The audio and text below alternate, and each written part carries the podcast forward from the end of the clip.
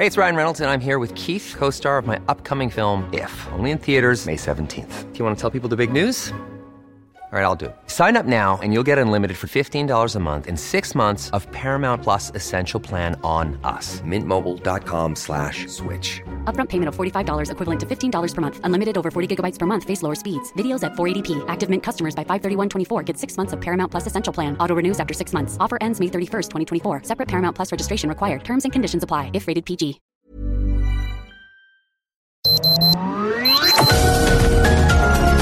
Heraldo Media Group presenta Sergio Sarmiento y Lupita Juárez. Información veraz y oportuna con un toque personal y humano. Por El Heraldo Radio, donde la H suena y ahora también se escucha. Que se reduzca la inflación o que por lo menos no crezca tan rápido, también para estabilizar el peso mexicano. Son las 7 de la mañana, 7 de la mañana con dos minutos. Hoy es viernes, sí, viernes. Y para muchos viernes de quincena, porque el próximo lunes, el lunes 15, será feriado. Eh, yo quiero darle a usted la más cordial bienvenida a El Heraldo Radio. Lo invito a que se quede con nosotros. Aquí estará bien informado, por supuesto. También podrá pasar un rato agradable, ya que pues ya nos conoce usted, nos gusta darle a usted el lado amable de la noticia, siempre y cuando la noticia lo permita. Guadalupe Juárez, ¿cómo estás? Muy buenos días. Hola, ¿qué tal? Sergio Sarmiento, qué gusto saludarte. Buenos días a ti, buenos días a nuestros amigos del auditorio ya en este viernes, viernes en el que ya se preparan, ya sabes, muchos festejos, decías quincena, decías puente, pero también fiestas de cumpleaños. Dice el sacapuntas del Heraldo que alistan festejo, la celebración en grande pretenden hacer los diputados de Morena el próximo martes allí en Palacio Nacional. Nos dicen que tienen agendada una reunión con el presidente Andrés Manuel López Obrador y para ese día esperan festejar el cumpleaños del mandatario que es este sábado con un regalazo, el paquete económico 2022 totalmente aprobado. Morena no cede y la oposición insiste en este presupuesto 2022. Sigue la discusión y bueno, para la discusión en lo particular del presupuesto 2022, Morena y sus aliados en la Cámara de Diputados endurecieron su postura y rechazaron todas, todas las reservas presentadas principalmente por la oposición. Alejandro Moreno del PRI planteó restituir tres mil millones de pesos al Poder Judicial, recorte que calificó de brutal. La morenista Brenda Espinosa defendió el ajuste a la baja al pues revelar que 1.100 millones de esos recursos eran para un fondo de seguridad de los juzgadores. Cabe señalar que la oposición buscó que más dinero sea destinado a la compra de medicamentos, principalmente oncológicos, para el tratamiento de menores de edad con cáncer. La panista Cecilia Patrón propuso el regreso del Seguro Popular, así como dar seis mil millones de becas y apoyos a los jóvenes médicos. La falta de fondos para la seguridad municipal e infraestructura de los gobiernos locales también fue tema recurrente en el debate y de las dos mil reservas, sí, dicen que esto es histórico que se hayan hecho tantas reservas. De las dos mil reservas se habría desahogado una cuarta parte cuando anoche se decretó un receso. Vamos a estar atentos. Hoy se reanuda por ahí de las nueve de la mañana esta sesión.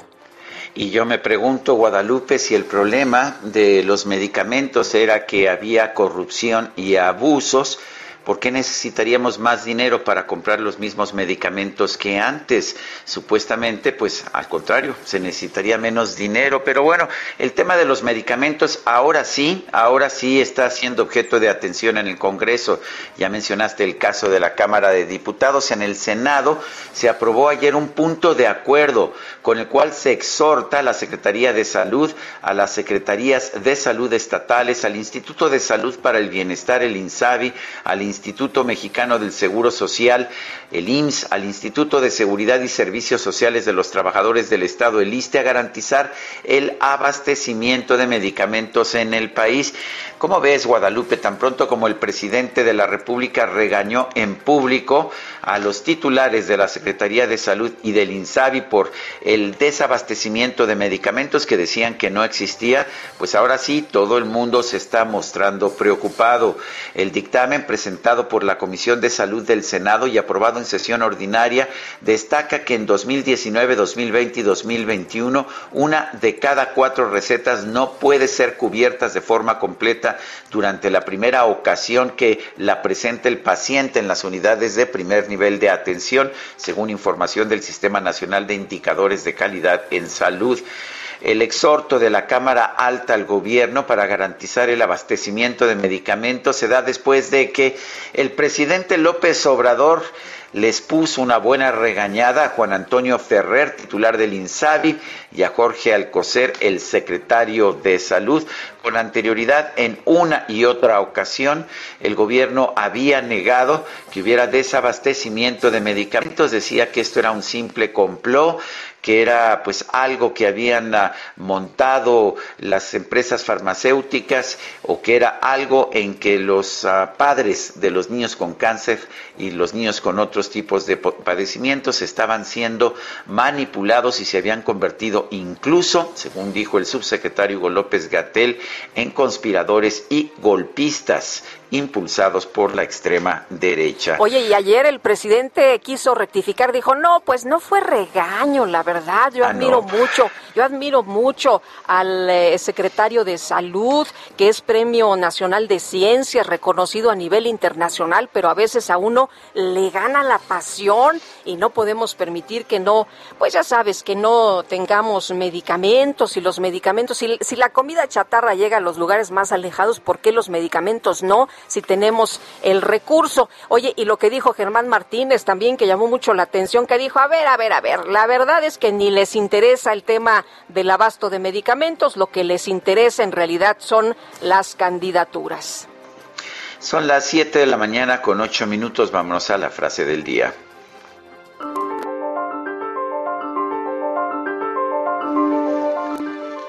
La gente no busca razones para hacer lo que quiere hacer, busca excusas.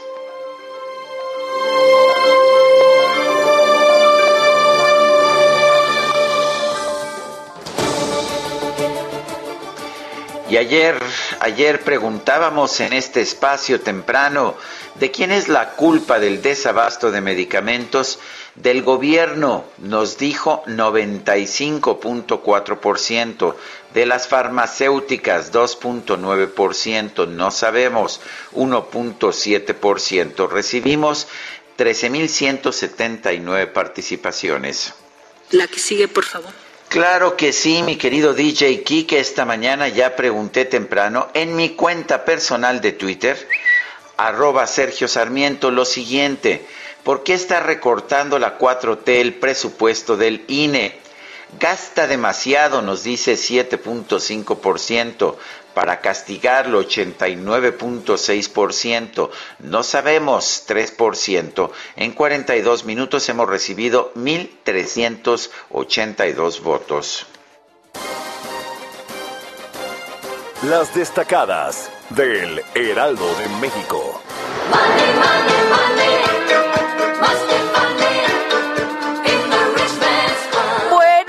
Digas que es quincena, mi querida Itzel González. ¿Cómo te va? Muy buenos días. Lupita, Sergio, queridos destacalovers, me acabo de dar cuenta, gracias a ustedes. ¿Ya cayó? Hoy pagan, no han pagado, pero hoy pagan, que el lunes es puente, que no se trabaja.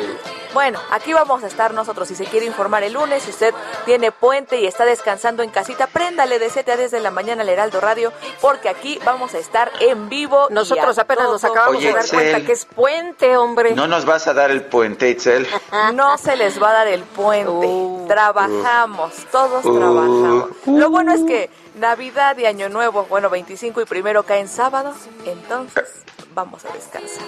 Bueno, ese es un incentivo. Ese es un incentivo. Y ya vienen las posadas y hoy estamos a un mes de iniciar el Guadalupe Juárez. No, así que... ¿Qué, motivación? Así ¿Qué más motivación Prepárense porque vienen puros festejos. Sergio Lupita, amigos, pues también hay que trabajar aunque sea viernes. Vamos a comenzar con las destacadas del Heraldo de México.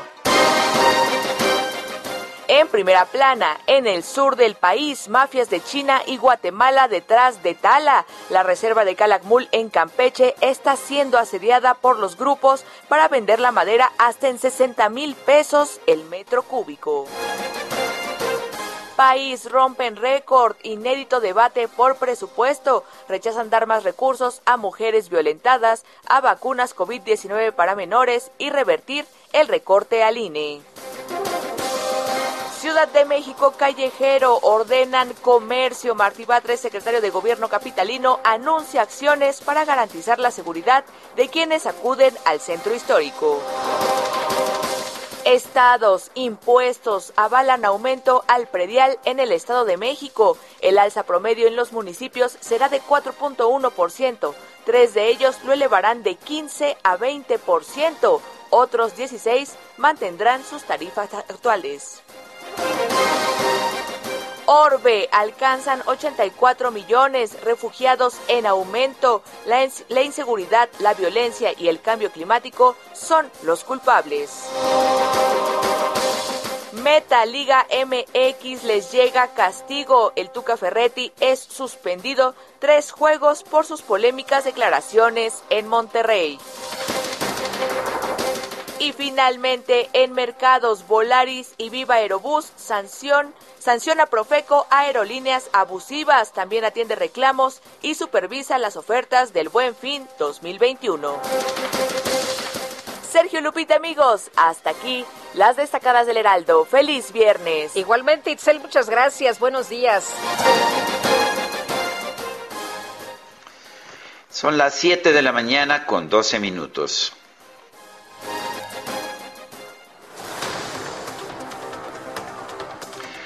Hoy es viernes 12 de noviembre de 2021. Es momento de ir a un resumen de la información más importante. La Cámara de Diputados comenzó la discusión en lo particular del dictamen de presupuesto de egresos de la Federación para 2022. Luego de 11 horas y media de debate, la mesa directiva declaró un receso para continuar este viernes. El diputado del PRI, Alejandro Moreno, denunció que la reducción de 3 mil millones de pesos al presupuesto solicitado por el Consejo de la Judicatura Federal es un castigo por las resoluciones judiciales que han frenado distintas acciones del gobierno federal. Así se demuestra una vez más el desprecio por los compromisos internacionales y nacionales y por el Estado de Derecho. Y también tiene que ver porque este gobierno y a Morena no le ha gustado muchos de los fallos que ha dado el Poder Judicial y que ha emitido sobre instrumentos relacionados con el funcionamiento del sector eléctrico, emanados ya sea desde el Ejecutivo en forma de reglas o lineamientos, o bien desde el Congreso de la Unión. Por su parte, el diputado del PAN, Carlos Valenzuela, calificó el recorte de 4.913 millones de pesos al presupuesto que solicitó el INE como un acto de revanchismo político. Que la ciudadanía sepa que este Congreso encabezado por Morena, con un puro y vil estilo de revanchismo político, le redujo al Instituto Nacional Electoral cuatro mil millones de pesos Quieren desaparecer los organismos autónomos. Le redujeron al Poder Judicial, le redujeron a esta Cámara de Diputados, le redujeron a la Suprema Corte de Justicia. Mientras tanto, el coordinador de Morena, Ignacio Mier, descartó que se vaya a revertir el recorte al presupuesto solicitado por el INE. Dicen que el organismo sí tiene lana, sí tiene recursos suficientes. Es más, dijo Mier, el INE es rico no, porque tienen los recursos. Ellos que se pongan a revisar en sus fideicomisos. Ya reconocieron que tienen casi 1.800 millones de pesos, pues ya les falta poco. Si revisan todo lo que se gastan en los servicios personales y en servicios generales, van a ver que les sobra. La Coparmex advirtió que el dictamen del presupuesto de egresos 2022 se aleja del objetivo de incentivar la reactivación económica y atender los retos en educación, salud y seguridad.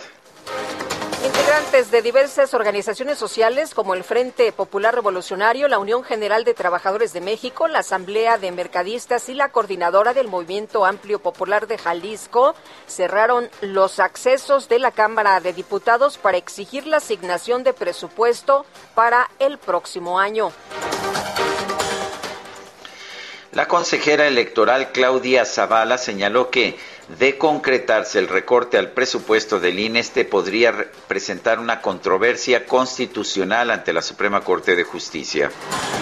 El coordinador de Morena en el Senado, Ricardo Monreal, expresó su respaldo a la decisión del INE de posponer la fecha de la consulta de revocación de mandato para poder validar todas las firmas de apoyo que se presenten en papel. Yo lo veo normal. Este, sí le posibilita el Tribunal Electoral para el cambio de fechas. Sí, no importa. Creo que por el fin que se persigue, nada se pierde con 10 días más. El Pleno del Senado aprobó un exhorto a la Secretaría de Salud y a las autoridades sanitarias de los estados, así como al INSABI, el IMSS y el ISTE, para que garanticen, garanticen el abastecimiento de medicinas en todos los niveles de atención. El senador del Grupo Plural, Germán Martínez, criticó que el subsecretario de Prevención y Promoción de la Salud, Hugo López Gatel, haya negado en varias ocasiones el desabasto de medicamentos que enfrenta el país. Es criticable, por lo tanto, que López Gatel lo haya negado. Es criticable que López Gatel haya negado ese desabasto y se haya burlado de quienes no tienen medicinas. Y es criticable que en plena desabasto de medicinas el director del INSS se vaya de candidato. No tenemos, no tenemos medicinas, pero sí tenemos candidatos. Y por otro lado, ojalá no sea un ultimátum para el doctor Jorge Alcocer. No sería bueno para este país que el secretario de Salud fuera Hugo López Gatel. La senadora Judith Fabiola Vázquez Saúd anunció su salida de la bancada del PAN para sumarse al grupo parlamentario de Morena. El senador de Morena, Félix Salgado Macedonio, rechazó ser quien toma las decisiones en el gobierno de Guerrero, ya que la actual mandataria del estado es su hija Evelyn Salgado. No vayan a confundir, no vayan a creer, no, no, no. La Interpol giró una ficha roja en contra del exdirector de Pemex, Carlos Treviño Medina, para que sea buscado y localizado en 194 países por el caso de la planta de etileno 21. Elementos de la policía capitalina retiraron a los extrabajadores aduanales que mantenían bloqueado el acceso principal a la Terminal 1 del Aeropuerto Internacional de la Ciudad de México. La Secretaría de la Defensa Nacional dio a conocer que en el municipio de Nuevo Casas Grandes, en Chihuahua, fue detenido Ricardo N., presunto involucrado en el ataque a integrantes de la comunidad Levarón ocurrido en noviembre de 2019. Y desde el estado de Sonora, el presidente López Obrador encabezó la entrada en operación del Plan de Justicia para Cananea, basado en cinco ejes, trabajo digno, atención médica y medicamentos gratuitos, programas de bienestar, mejoramiento urbano, así como salud y derecho al agua. Por otra parte, el presidente destacó que el gobierno federal y la empresa Grupo México acordaron crear un fondo solidario de 600 millones de pesos para entregar pensiones a más de mil mineros jubilados de Cananea. Bien que ya iniciamos, este es un primer paso, que la empresa aporte 300 millones de pesos para darle una pensión a los trabajadores que legalmente no tenían derecho pero que es un acto de justicia innegable el que tengan eh, este reconocimiento. La Suprema Corte de Justicia de la Nación determinó que los límites territoriales entre Chiapas y Oaxaca corresponden a los que se acordaron a inicio de los años 80 por los entonces gobernadores Juan Sabines Gutiérrez y Pedro Vázquez Colmenares. El gobernador de Oaxaca, Alejandro Murat, calificó este fallo de la Suprema Corte como un hito histórico a favor de las comunidades de San Miguel y Santa María Chimalapa tras 54 años de conflictos. La Secretaría de Educación de Baja California Sur informó que dos escuelas públicas del municipio de Loreto suspendieron las clases presenciales debido a que se detectaron casos de COVID-19. El gobierno de Nuevo León anunció que ante la mejora de los indicadores de la pandemia de COVID-19, el Estado pasó a color verde del semáforo de riesgo epidemiológico y amplió el aforo permitido en los establecimientos comerciales del 75 al 90%. La Secretaría de Salud Federal informó que este jueves se registraron 256 muertes por COVID-19 en México, así como 3.493 contagios nuevos. Sí, sigue habiendo muertos por COVID y también sigue habiendo contagios. 256 muertes, pues no es un número trivial. Un grupo de 10 gobiernos estatales de la Unión Americana presentó una demanda contra el mandato del presidente Joe Biden de obligar a todos los empleados del sector salud a vacunarse contra el COVID-19.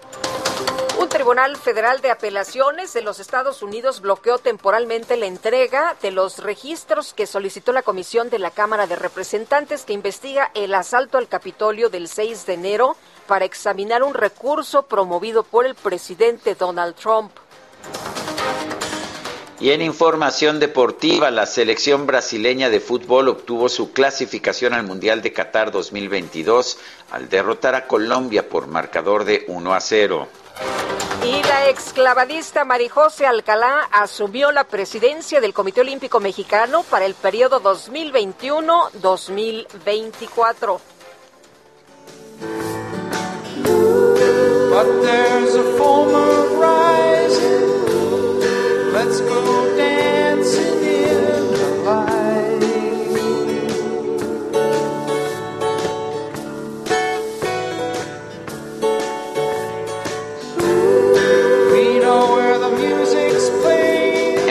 su carrera musical allá en los años 60 en su natal Canadá, en Winnipeg. Posteriormente se mudó a Los Ángeles y se incorporó a lo que habría de conocerse como una super banda del folk rock, Buffalo Springfield. Ahí participaban también Steven Stills y Richie Frey.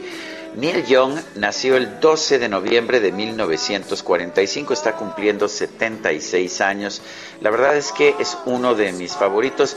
Yo sé, Lupita, que el folk rock no te acaba de gustar, pero bueno, gracias por permitirme escuchar esta mañana a Neil Young. Pues vamos a disfrutar, la verdad es que aquí nos gusta la música, mi querido Sergio, así que escuchamos de todo un poco pues a veces aprendemos y a veces conocemos a quien nunca habíamos siquiera tomado en cuenta, ¿no? Este, bueno, para alguien que creció en los años 60 como yo escuchando música folk y música de folk rock, Neil Young es realmente un ídolo extraordinario. Espero que te guste y si no, pues ahora sí que el lunes tú dices que te escuchamos. Oye, este, vámonos, vámonos rapidito. No, ya no, ¿verdad? Eh, no, vámonos. No. Vámonos a una pausa, para que puedas escuchar un poquito más de Harvest Me Moon. Me parece muy bien. Esta es la, este, la, la luna de la cosecha de Neil Young. Gold,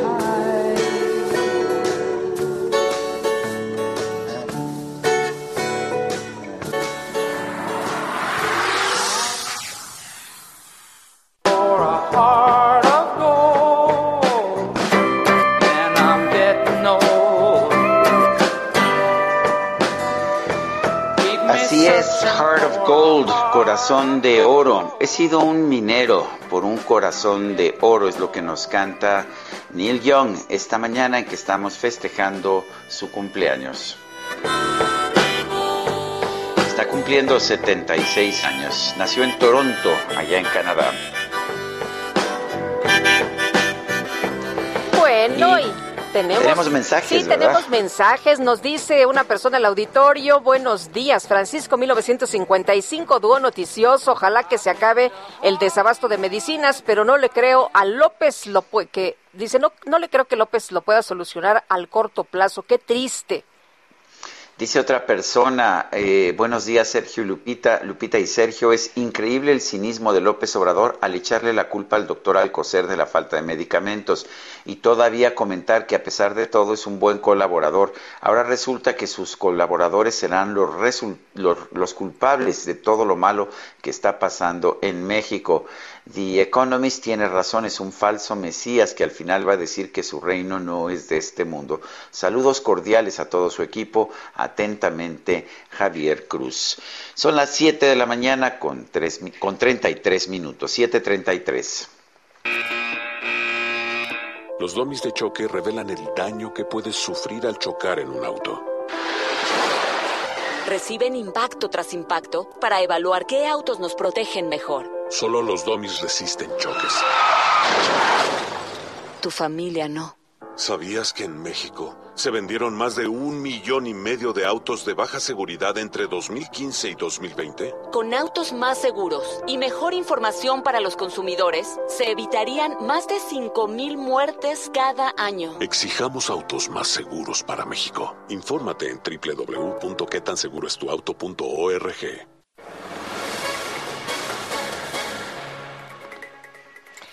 Y seguimos con la información. Vamos a, a, escuchar y a pues tener más sobre el INE y resulta que de concretarse el recorte de casi 5 mil millones de pesos a su presupuesto, el INE recurriría a la Suprema Corte ante la imposibilidad económica de realizar la consulta de revocación de mandato. Pues es que si no hay dinero, ya nos explicaron una y otra vez los consejeros que se requiere, aunque haya fondos, ellos no pueden, aunque haya fideicomisos, ellos no pueden tocar absolutamente en lo más mínimo ni un peso. Si lo tocan, se van a la cárcel, ya lo decía el propio consejero presidente Lorenzo Córdoba. La consejera Claudia Zavala aseguró que necesitarían suspender actividades sustanciales para reunir esos recursos como la credencialización, los pagos de nómina, los servicios o renta de inmuebles, lo cual también es imposible. En la Constitución está previsto que si hay un conflicto de esta magnitud, existe la controversia constitucional, la cual nosotros hemos seguido como base para cuando tenemos algún tipo de diferencia que sea el Poder Judicial el que a partir de las atribuciones y análisis constitucional decida sobre esta situación. Del presupuesto base del INE, que asciende a 11 mil millones, 7 mil 900 son para el pago de nómina, cerca de 400 son para la burocracia que gana más, eh, pues eh, eh, de acuerdo, pues para la burocracia que se tiene que también pues pagarle sus sueldos. Y bueno, Zavala aseguró que el INE no puede sustraer 3.830 millones que se prevé cueste la revocación de otras áreas porque su realización es para una disposición legal o es fundamental para la operación del organismo. Y bueno, aunque digan que pues es muy muy rico el INE, pues no puede disponer de los recursos como le dé la gana, ¿no? Están etiquetados. Son las 7 de la mañana con 36 minutos. La diputada federal por Morena, Patricia Armendaris, criticó en sus redes sociales eh, la supuesta falta de medicamentos. Dijo que no había encontrado pruebas de que no hubiera medicamentos en las instituciones del sector salud. El presidente de la República ayer, sin embargo, pues ofreció una regañada pública a los titulares del INSABI y al secretario de Salud, el doctor Jorge Alcocer, pues por esta, este desabastecimiento de medicamentos. Tenemos en la línea telefónica a Patricia Armendaris, diputada federal por Morena. Señora diputada, buenos días, gracias por tomar nuestra llamada. Nuestra llamada. ¿Cómo están? Bien, gracias Patricia. ¿Ha cambiado de posición ahora? ¿Piensa que sí hay eh, desabasto de medicamentos? Mira, Sergio, en realidad, en primer lugar, la posición mía en las redes fue absolutamente malinterpretada porque recuerda que yo vengo de raíz auditora y son tantas cosas y los dimes y diretes de la falta de medicamentos que incluso ya solicité ante la auditoría de la Federación una auditoría justamente sobre la disponibilidad de los medicamentos, porque una cosa es que exista eh, desabasto de medicamentos y otra cosa es que, que, que, que haya causas que indican ausencia de servicios médicos en las entidades principalmente estatales.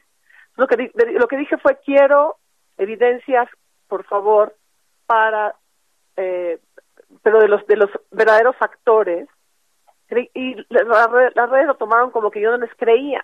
Afortunadamente, las personas que sí me mandaron evidencia me han permitido ir hasta el fondo de las cosas auditándolas.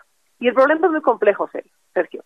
El problema es desde robo de medicamentos, desde robo de, recetas, y el más importante, que fue el que el presidente se, explicó ayer y que el, el doctor Alcocer también nos explicó el día que asistió a la Cámara, es el de distribución el secretario dijo, vamos a ir hasta, ahora nuestro reto es ir hasta la última milla. Y el presidente, el contexto en que lo dijo también ayer o antes de la mañanera fue, si Sabritas llega hasta la última comunidad, ¿cómo es posible que nuestros medicamentos que urgen no lleguen a la última comunidad?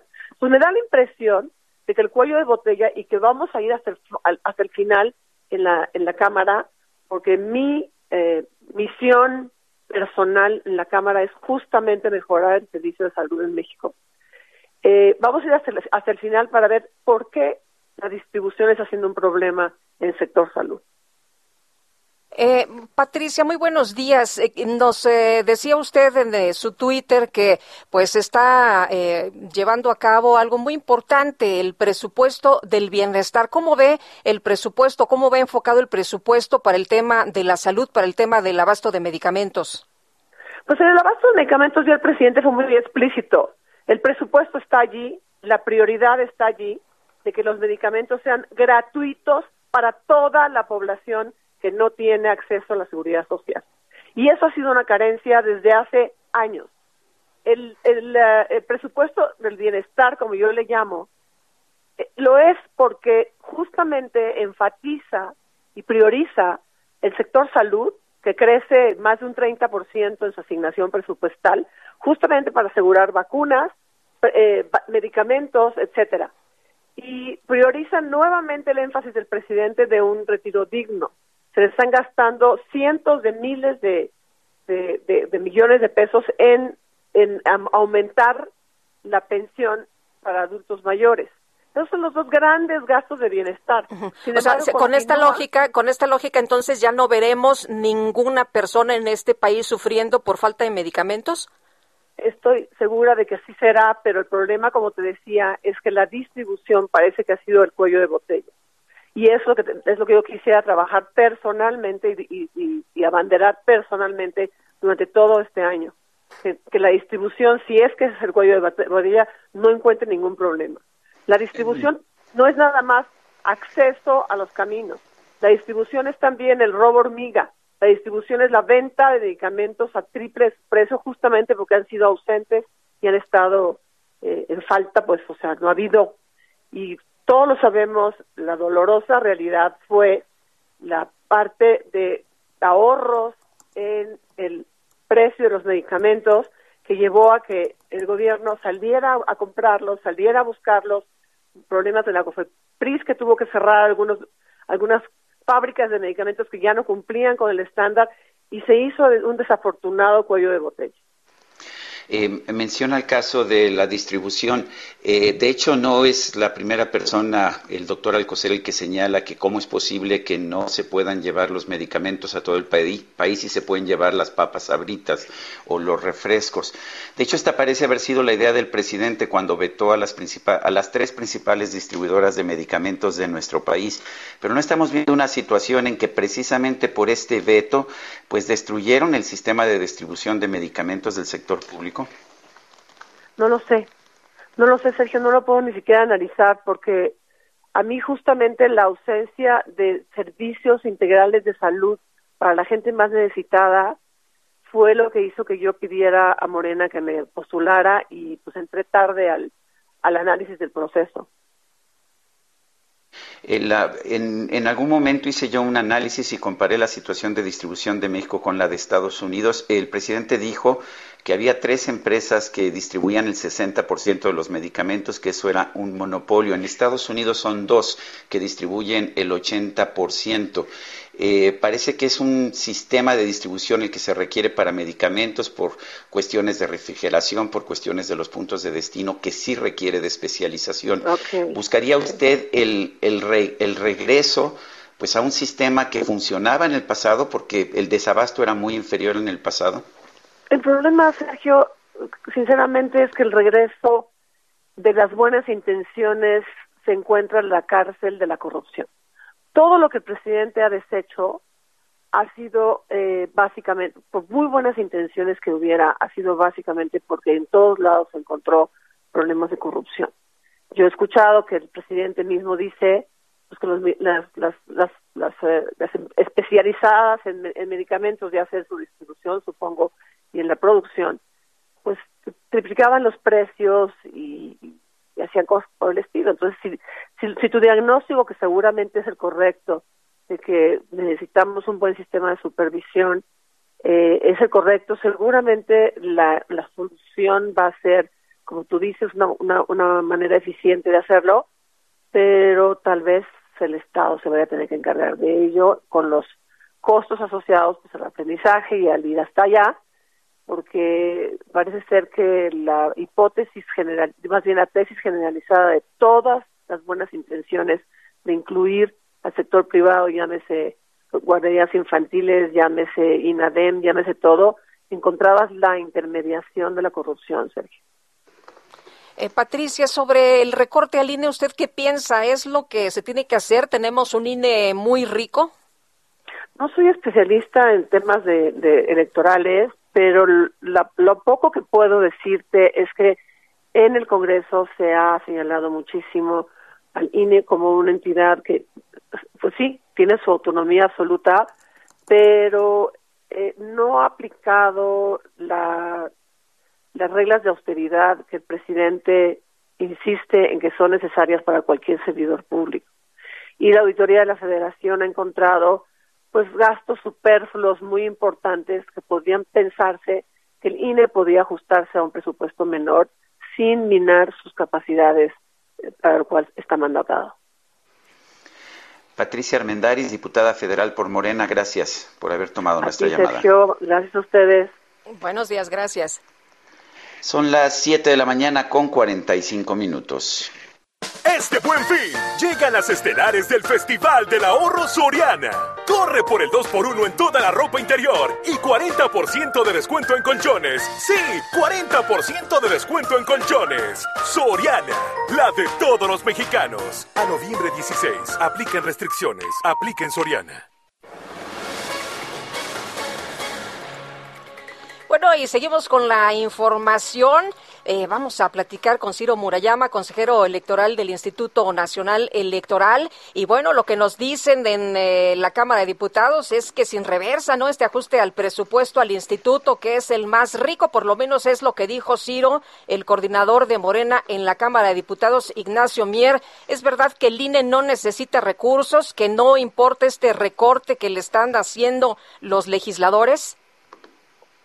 Pues yo creo que no hay una sola institución en el mundo que exista sin recursos, una institución pública que tenga la obligación de atender derechos de la ciudadanía.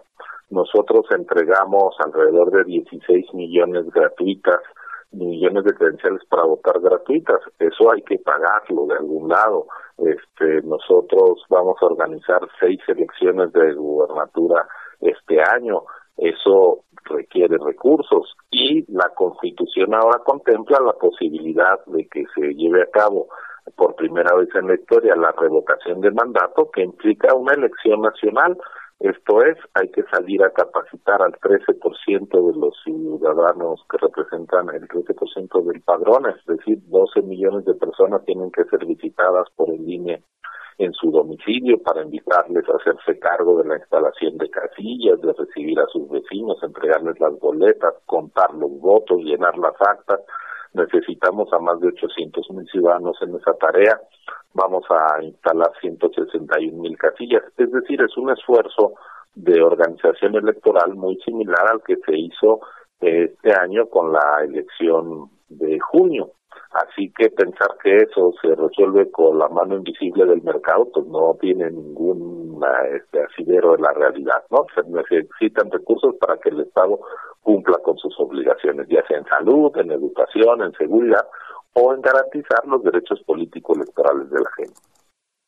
Ciro, el, los diputados o el coordinador de, de los diputados de Morena dice que eh, finalmente el INE es una institución muy rica y que ya encontraron 1.800 millones de pesos en fideicomiso, que ya nada más les falta un poquito para poder cumplir con eh, la organización de la revocación de mandato. ¿Qué opinas? Bueno, este, yo creo que es necesario precisar, Sergio, porque esa información no es correcta. El INE, en efecto, tiene un par de fideicomisos, uno para pagar eh, los derechos de los trabajadores que se van jubilando. Cuando alguien termina su vida laboral, eh, pues recibe una compensación por cada año de trabajo y ahí tenemos eh, comprometidos 320 millones de pesos porque pues el INE es una institución que nació hace 30 años y hay muchos compañeros que han trabajado tres décadas seguidas, están llegando a la edad de retiro y hay que cumplir con las obligaciones patronales y el otro, eh, el otro fideicomiso que se volvió una palabra maldita en este sexenio, pero pues es un instrumento financiero que siempre se ha utilizado, es para eh, mantener recursos para dar eh, mantenimiento a la infraestructura inmobiliaria y una de sus partidas es justamente para eh, dar mantenimiento a los módulos de atención ciudadana, que es donde la gente tramita su credencial para votar, eh, las cámaras con que se toman las fotos, eh, los equipos con los que se toman las huellas dactilares, el inmobiliario, pues se va reponiendo con estos recursos. En total, ¿cuánto hay disponible en esos fideicomisos? 626 millones de pesos muy por debajo de los 3.830 que necesitamos para la revocación de mandato, pero además sería ilegal que algún consejero pretendiera tomar el dinero de los fideicomisos para un fin distinto al que fueron constituidos. Sería una violación a la norma. Entonces nos están pidiendo que eh, descuidemos la credencialización o que violemos los derechos laborales de la gente para eh, hacer la revocación y ni siquiera alcanza. Es decir, estamos ante unos argumentos con muy poca seriedad y reflexión. Es un poco la continuación de lo que vimos hace una semana en la Cámara de Diputados. Este INE explica, tiene sus argumentos y recibimos descalificaciones y hasta insultos. Lamentablemente la decisión presupuestal se está tomando de una manera tan visceral como muchas de las intervenciones que vimos por parte de los grupos mayoritarios en San Lázaro la semana pasada. Escuchábamos legisladores que decían, bueno, es que el INE tiene tanto dinero que le puede rascar, que le puede buscar, que, que sí puede hacer esta revocación de mandato. Ciro, si no se da... Lupita. Eh, Déjame decirlo con toda, con toda claridad y te lo, y te lo aprecio. El los propios legisladores están diciendo es que tienen un presupuesto equivalente al de 2019 o de 2020. Pues sí, pero no había revocación de mandato. Ellos metieron a la Constitución que hubiera una votación nacional y nos están dando recursos como si no hubiera esa, ese ejercicio democrático. Ellos mismos lo están, digamos, están revelando la inconsecuencia de sus actos si no, si no hubiera revocación de mandato, si no lo hubieran metido a la Constitución, claro que no hubiéramos pedido estos recursos adicionales. Oye, pero, entonces si no se da, si no se dan los tres mil millones adicionales al INE, esto significa que está en riesgo la revocación de mandato, no se puede hacer. Lupita, a ver, lo, lo pongo así. Imagínate que tú tienes que hacer un viaje en tu automóvil y tu automóvil no tiene gasolina y tienes que recorrer mil kilómetros ¿Cómo recorres mil kilómetros sin una gota de gasolina? ¿Cómo haces ese viaje? No, pues ni un kilómetro, ¿no? Pues así está. Si no nos dan un peso, no podemos salir en enero a capacitar a los 12 millones de ciudadanos que tenemos que ir a buscar. No hay dinero para viáticos, no hay dinero para supervisores y capacitadores electorales, no hay dinero para imprimir una boleta. Si no hay dinero, es imposible. Por eso el INE está diciendo, caray, tenemos todo listo para organizar la revocación de mandato. Si algo sabe hacer el INE son elecciones. Déjenos hacer la elección, somos expertos en recorrer en este país, en acercarnos a la ciudadanía, a instalar decenas de miles de casillas cada que hay que ir a votar, pero siempre la Cámara, siempre que ha habido votaciones nacionales, nos ha dado recursos para eso. Y ahora nos lo está negando Ese es el momento en el que estamos en una situación paradójica por un lado, pero muy peligrosa por el otro, porque lo que se está pensando es contra las capacidades del Estado mexicano para garantizar los derechos político-electorales. Sería la primera vez que vamos a una elección nacional sin un centavo de recursos para eso, es decir, sin posibilidad material, y así lo subrayo, sin posibilidad material de que se haga el ejercicio democrático. ¿Qué es lo que se requiere entonces? si el Poder Legislativo, a través de la Cámara de Diputados, decide faltar a lo que me parece es la responsabilidad que tiene desde el artículo primero constitucional de garantizar los derechos de la gente y el presupuesto garantiza derechos. ¿Hay prioridad de hacer el tren Maya? Sí, y tiene muchos recursos, mucho más de lo que pide el INE. ¿Hay prioridad para hacer la refinería de los Bocas? Sí, y hay presupuesto. ¿Hay prioridad de revocación de mandato? Pues si no hay un peso, para hacerla, se ve que no es su prioridad. Entonces, a lo que nos pueden llevar es a la crónica de un golpe anunciado que es INE. Te ordeno hacer la revocación de mandato. Segundo, no te doy un céntimo para hacerla. Tercero, digo que el INE no sirve. Vámonos sobre la autonomía y la independencia del INE. Estamos ante el riesgo de que se empiece a lesionar el sistema electoral mexicano que permite el ejercicio de los derechos políticos y la reproducción democrática. Pues con esto nos quedamos, eh, Ciro. Muchísimas gracias, como siempre, por tomar nuestra llamada. Gracias a ustedes. Hasta luego, muy buenos días. Continuamos con Sergio Sarmiento y Lupita Juárez por El Heraldo Radio.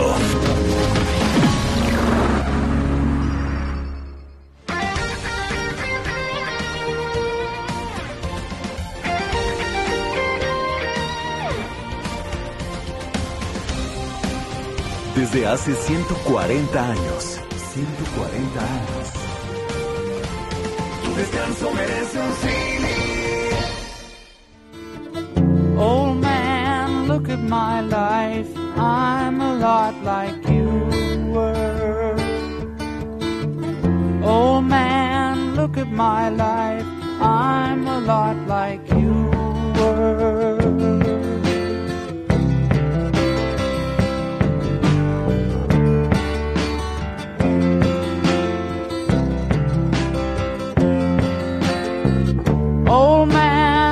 at my life. 24 and there's so much more.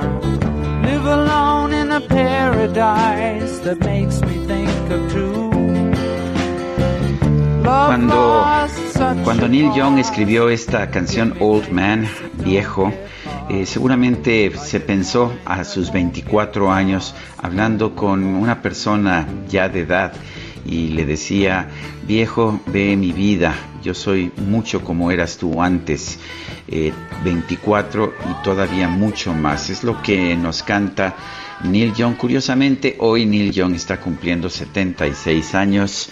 Y bueno, pues creo que es el camino que todos seguiremos tarde o temprano. Vale la pena a veces escuchar lo que nos digan estos, estos viejos, ¿no? Neil Young, lo estamos escuchando aquí en el Heraldo Radio. Guadalupe, tenemos mensajes de nuestro público. Sí, oye, y estaba pensando esto que, comentas, no es el primer eh, cantante que escribe chavito eh, y que se imagina mayor, ¿no? Efectivamente, este, ¿te acuerdas a Paul McCartney con cuando tenga 64 sí, años? No, cómo no. Bueno, pues ya tienen más, creo, que ya todos tienen más de 64. Oye, nos dice Eva Elizondo, miente esa diputada, en ningún sector de salud hay vacuna contra tétanos. A mí lo que me sorprende es esta seguridad, este aplomo con el que em, declara que con este presupuesto ningún mexicano el año que entra va a padecer de falta de medicinas. Ojalá, ojalá que esto sea así. Sí, el problema es mucho más complicado, como dice ella. Hay un problema de distribución también hay un problema, recordarás Guadalupe, de que se cerraron las plantas. Aquí la COFEPRIS llegó y cerró arbitrariamente las plantas que producían estos medicamentos, los medicamentos oncológicos eh, eh, genéricos en particular, que eran los más baratos, de manera que los que quedan son medicamentos carísimos Pero a ver, en el tema de la distribución, estaba yo buscando precisamente el estudio que yo hice en aquel entonces, que está tomado de un estudio de una empresa internacional que se llama ICVIA, porque el presidente decía que en México eh, tres empresas concentraban el 62% de la distribución y decía que esto era inaceptable. Bueno, pues en Estados Unidos tres empresas tienen el 81% de la distribución, si se suma la cuarta es el 90%. Lo que me dijeron en su momento, pues quienes trabajaban en la industria farmacéutica, es que la distribución de medicamentos no es como las papas abritas, no lo es. Eh, son más de 2.000 productos médicos y además son productos que tienen que tener controles de temperatura y controles de temperatura diferenciados. La última milla, me decía una persona de la industria farmacéutica, tiene que concentrarse en muy pocos distribuidores, en cualquier producto, más en los medicamentos y así es en todo el mundo. Oye, pero si te funciona, si se hace de manera transparente, eficiente, eh, pues qué necesidad, ¿no? Qué necesidad de quitar lo que sí está eh, sirviendo. Lo que sí está funcionando, porque acuérdate que no habría que dar más dinero a los medicamentos pues porque ya teníamos un dinero que sí servía para comprar medicamentos y que no hubiera escasez o la escasez que había era relativamente El problema es la bandera de la, corrupción, ¿no? El problema es la bandera de corrupción, el decir, ah, mira, estos están haciendo tranza, que por cierto, pues no hay nadie encarcelado cuando habla de las... Decía Patricia Armendaris que estaban cobrando más, que hasta tres veces más. Entonces, ¿por qué alcanzaba más el dinero? De hecho, si ves los precios que se están pagando hoy a través de la UNOPS por medicamentos, son superiores. Pero hay otro problema que no el gobierno dice que la distribución no importa, que hay que pues que, es como la de Sabritas, también piensan que la de Sabritas no no cuesta. Entonces, no están están haciendo licitaciones o están haciendo compras sin considerar la distribución. Y bueno, dicen que pueden poner una, una empresa pública como Gas Bienestar, lo iban a hacer, y pues este gas bienestar sin embargo no ha funcionado verdad para pues reducir los precios. claro que no. Y, te y, te preguntaría yo y les preguntaría a nuestros amigos del auditorio eh, sabritas no eh, llegan hoy los eh, camiones y dicen ah este a ti te voy a dar 30 y, y como para dónde te irás, em, ¿por qué no escoges esta ruta y tú escoges la otra? No, estas empresas tienen mucha planeación, estas empresas tienen estrategia, o sea, no, no nada más es, eh, eh, se me ocurrió que esto puede funcionar y, si les funciona a otros, pues yo, ¿por qué no lo puedo hacer? Pues porque no es tan sencillo. Efectivamente, ya nos dimos cuenta de eso. Son las 8 de la mañana con 7 minutos. Vamos al clima. El pronóstico del tiempo. Sergio Sarmiento y Lupita Juárez. Ana Moguel, meteoróloga del Servicio Meteorológico Nacional de la Conagua. ¿Cómo estás? ¿Qué nos tienes esta mañana? Buenos días, Sergio Lupita. Para este día, el Frente Frío número 8 se extenderá sobre el noreste del territorio nacional e interaccionará con un canal de baja presión sobre el oriente del país, ocasionando lluvias puntuales fuertes en Nuevo León y Tamaulipas, así como chubascos en Coahuila, San Luis Potosí y Veracruz. Se prevé que la masa que impuso al frente sea reforzada durante esta noche y madrugada del sábado, ocasionando un nuevo descenso de temperatura durante el fin de semana en gran parte del territorio mexicano. Por otra parte, tenemos canales de baja presión sobre el sur y sureste de la República Mexicana, así como en la península de Yucatán.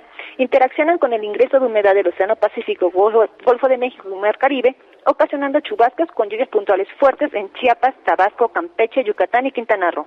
En cuanto a la Ciudad de México, se pronostica cielo con nubosidad dispersa y bruma por la mañana, con incremento de la nubosidad en el transcurso de la tarde y se, y se esperan lluvias aisladas para el suroeste del Estado de México y sin lluvia para la Ciudad de México. El ambiente será templado por la tarde en la Ciudad de México, se pronostica temperatura máxima de 21 a 23 grados Celsius y para la ciudad de Toluca la máxima se espera de 20 a 22 grados Celsius. En cuanto a la mínima para mañana, se espera que en la Ciudad de México sea de 6 a 8 grados Celsius y para la ciudad de Toluca de 2 a 4 grados Celsius.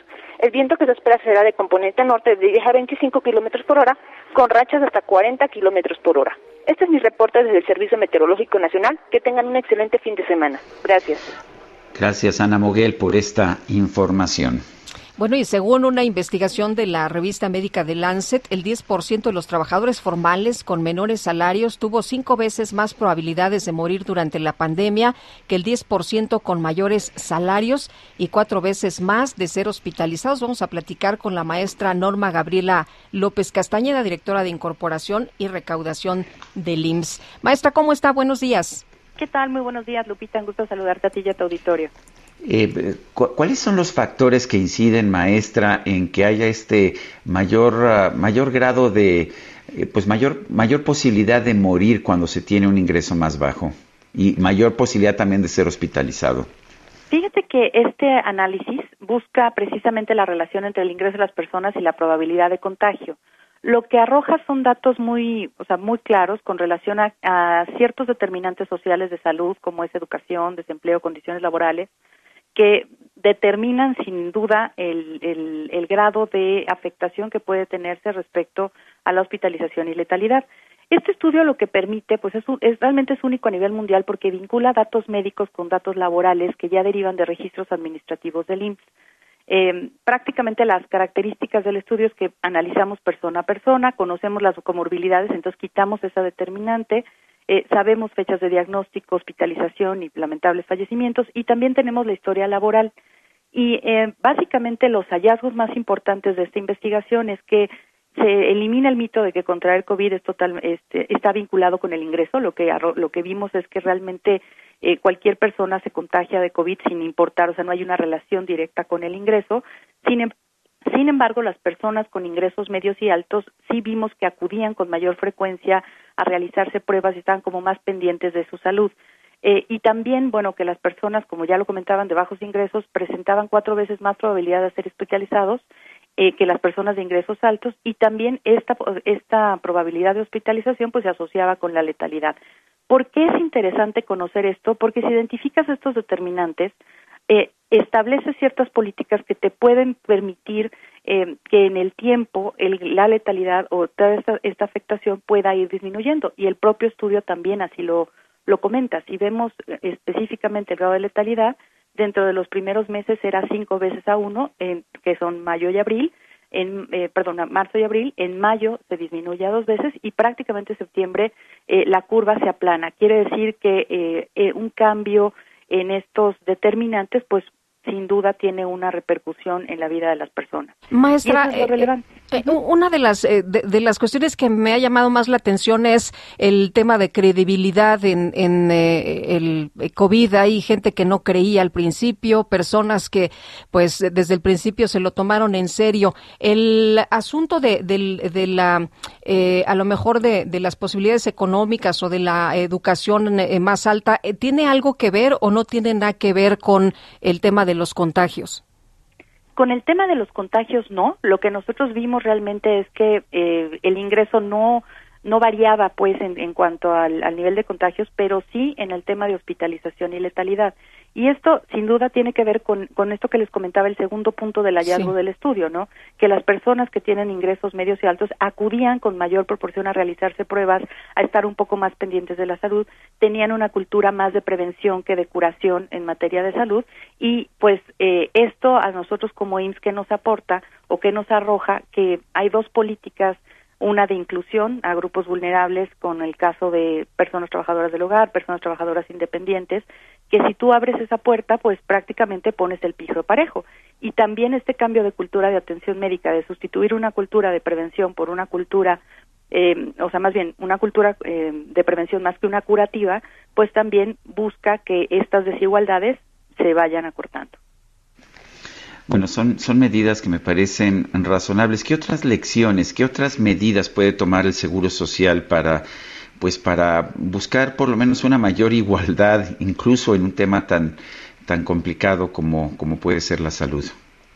Pues mira, lo que se fue haciendo a lo largo de la pandemia, ustedes saben que el Instituto Mexicano del Seguro Social fue una de las instituciones que tuvo una mayor reconversión hospitalaria eh, abrió prácticamente las puertas a derechohabientes y no derechohabientes. Eso también fue un tema que, que ayudó mucho a que prácticamente ninguna persona pudiera quedarse sin, sin una atención médica cuando fuera requerido. también ciertos mecanismos que utilizamos como entrega de medicamentos a domicilio, identificábamos personas con comorbilidades, con, con enfermedades controladas, este, y tenían receta resurtible. Entonces, esta receta resurtible lo que hicimos fue poner a cierto personal que en ese momento no estaba enfocado en acciones, por ejemplo, de fiscalización y cobranza, que fueron suspendidas, y los canalizamos a esta acción de entrega de medicamentos. Entonces, eh, en la marcha creo que sí fue, fue habiendo muchísimas eh, medidas que fueron buscando mitigar y lo interesante del estudio es que lo refleja en los números, en datos duros, y pues con una serie de investigadores que a nosotros nos, nos encantó trabajar con ellos, que es gente muy reconocida a nivel internacional, y, este, y utilizando por primera vez bueno, registros administrativos del instituto. Muy bien, pues maestra, muchas gracias por platicar con nosotros esta mañana. Muy buenos días. Muchísimas gracias a ustedes. Hasta luego, Norma Gabriela López Castañeda, directora de Incorporación y Recaudación del IMSS. Y sabes que me gustó mucho la claridad con la que explicó este estudio y los problemas de fondo que estamos enfrentando. Totalmente de acuerdo, porque a veces no son temas tan sencillos, pero ella lo, hizo muy muy sencillo y lo muy explicó muy bien, sin rollos políticos, porque ahora todo todo es eh, con rollo político. Es que están buscando las candidaturas, entonces pues ya. Ah, bueno. Son las 8 de la mañana con 14 minutos. Ya estamos en el buen fin. Y bueno, pues uh, lo que estamos viendo es que la idea del buen fin es que la gente consuma, pero que consuma con mejores oportunidades, con mejores precios también, con mejores, uh, también mejores condiciones financieras. De hecho, por un décimo año consecutivo, eh, Citibanamex está participando en el Buen Fin con promociones atractivas. Vamos a preguntarle a Oscar Regalado, director corporativo de banca de consumo de Citibanamex, cuáles son estas, qué, qué están ofreciendo a sus clientes. Oscar Regalado, gracias por tomar nuestra llamada y cuéntanos, ¿qué están ofreciendo en Citibanamex en este Buen Fin? Buenos días, Sergio. Buenos días, Lupita. Buenos días, Oscar. Eh, qué gusto saludarte. Igualmente, Lupita. Eh, sí, efectivamente, Sergio. El Buen Fin, como sabemos, es el evento comercial más importante del año. Eh, este año vemos que coincide con una recuperación de la confianza y de la actividad económica. Y en Citibanamex estamos muy, muy entusiasmados por eso y, hemos lanzado una, una promoción muy atractiva para nuestros clientes eh, en la cual estamos ofreciendo hasta un 12% de reembolso en, en todas sus compras a, plazos sin intereses. Es, es una eh, es una gran oportunidad. Todos tenemos compras pendientes eh, y, bien lo decía Sergio. Al final del, del día, este es una un, unas fechas importantes para hacer compras responsables con con un eh, con condiciones muy atractivas como las que estamos poniendo en esta promoción. Oscar, cuéntanos, está buscando premiar, eh, premiar a los, eh, a los clientes la, la lealtad. Eh, ¿De qué forma, de qué manera las personas que utilicen estas tarjetas de crédito y débito van a, a ser pues, premiadas y cuáles son los beneficios que están ofreciendo? El beneficio máximo de reembolso es el 12%, lo estamos ofreciendo a clientes que tienen, además de su tarjeta de crédito, tienen una cuenta de débito con Citibanamex. Ese es el, el beneficio del 12%. El beneficio eh, a nuestros clientes que no tienen eh, una tarjeta de débito, pero que tienen su tarjeta de crédito con Citibanamex, eh, también es muy atractivo, es del 8%, pero eh, pero claramente eh, el, el, el, eh, el beneficio de tener más de un producto con, con el banco lo estamos reflejando en ese en ese 12% máximo de, de, de reembolso, ¿no? Bueno.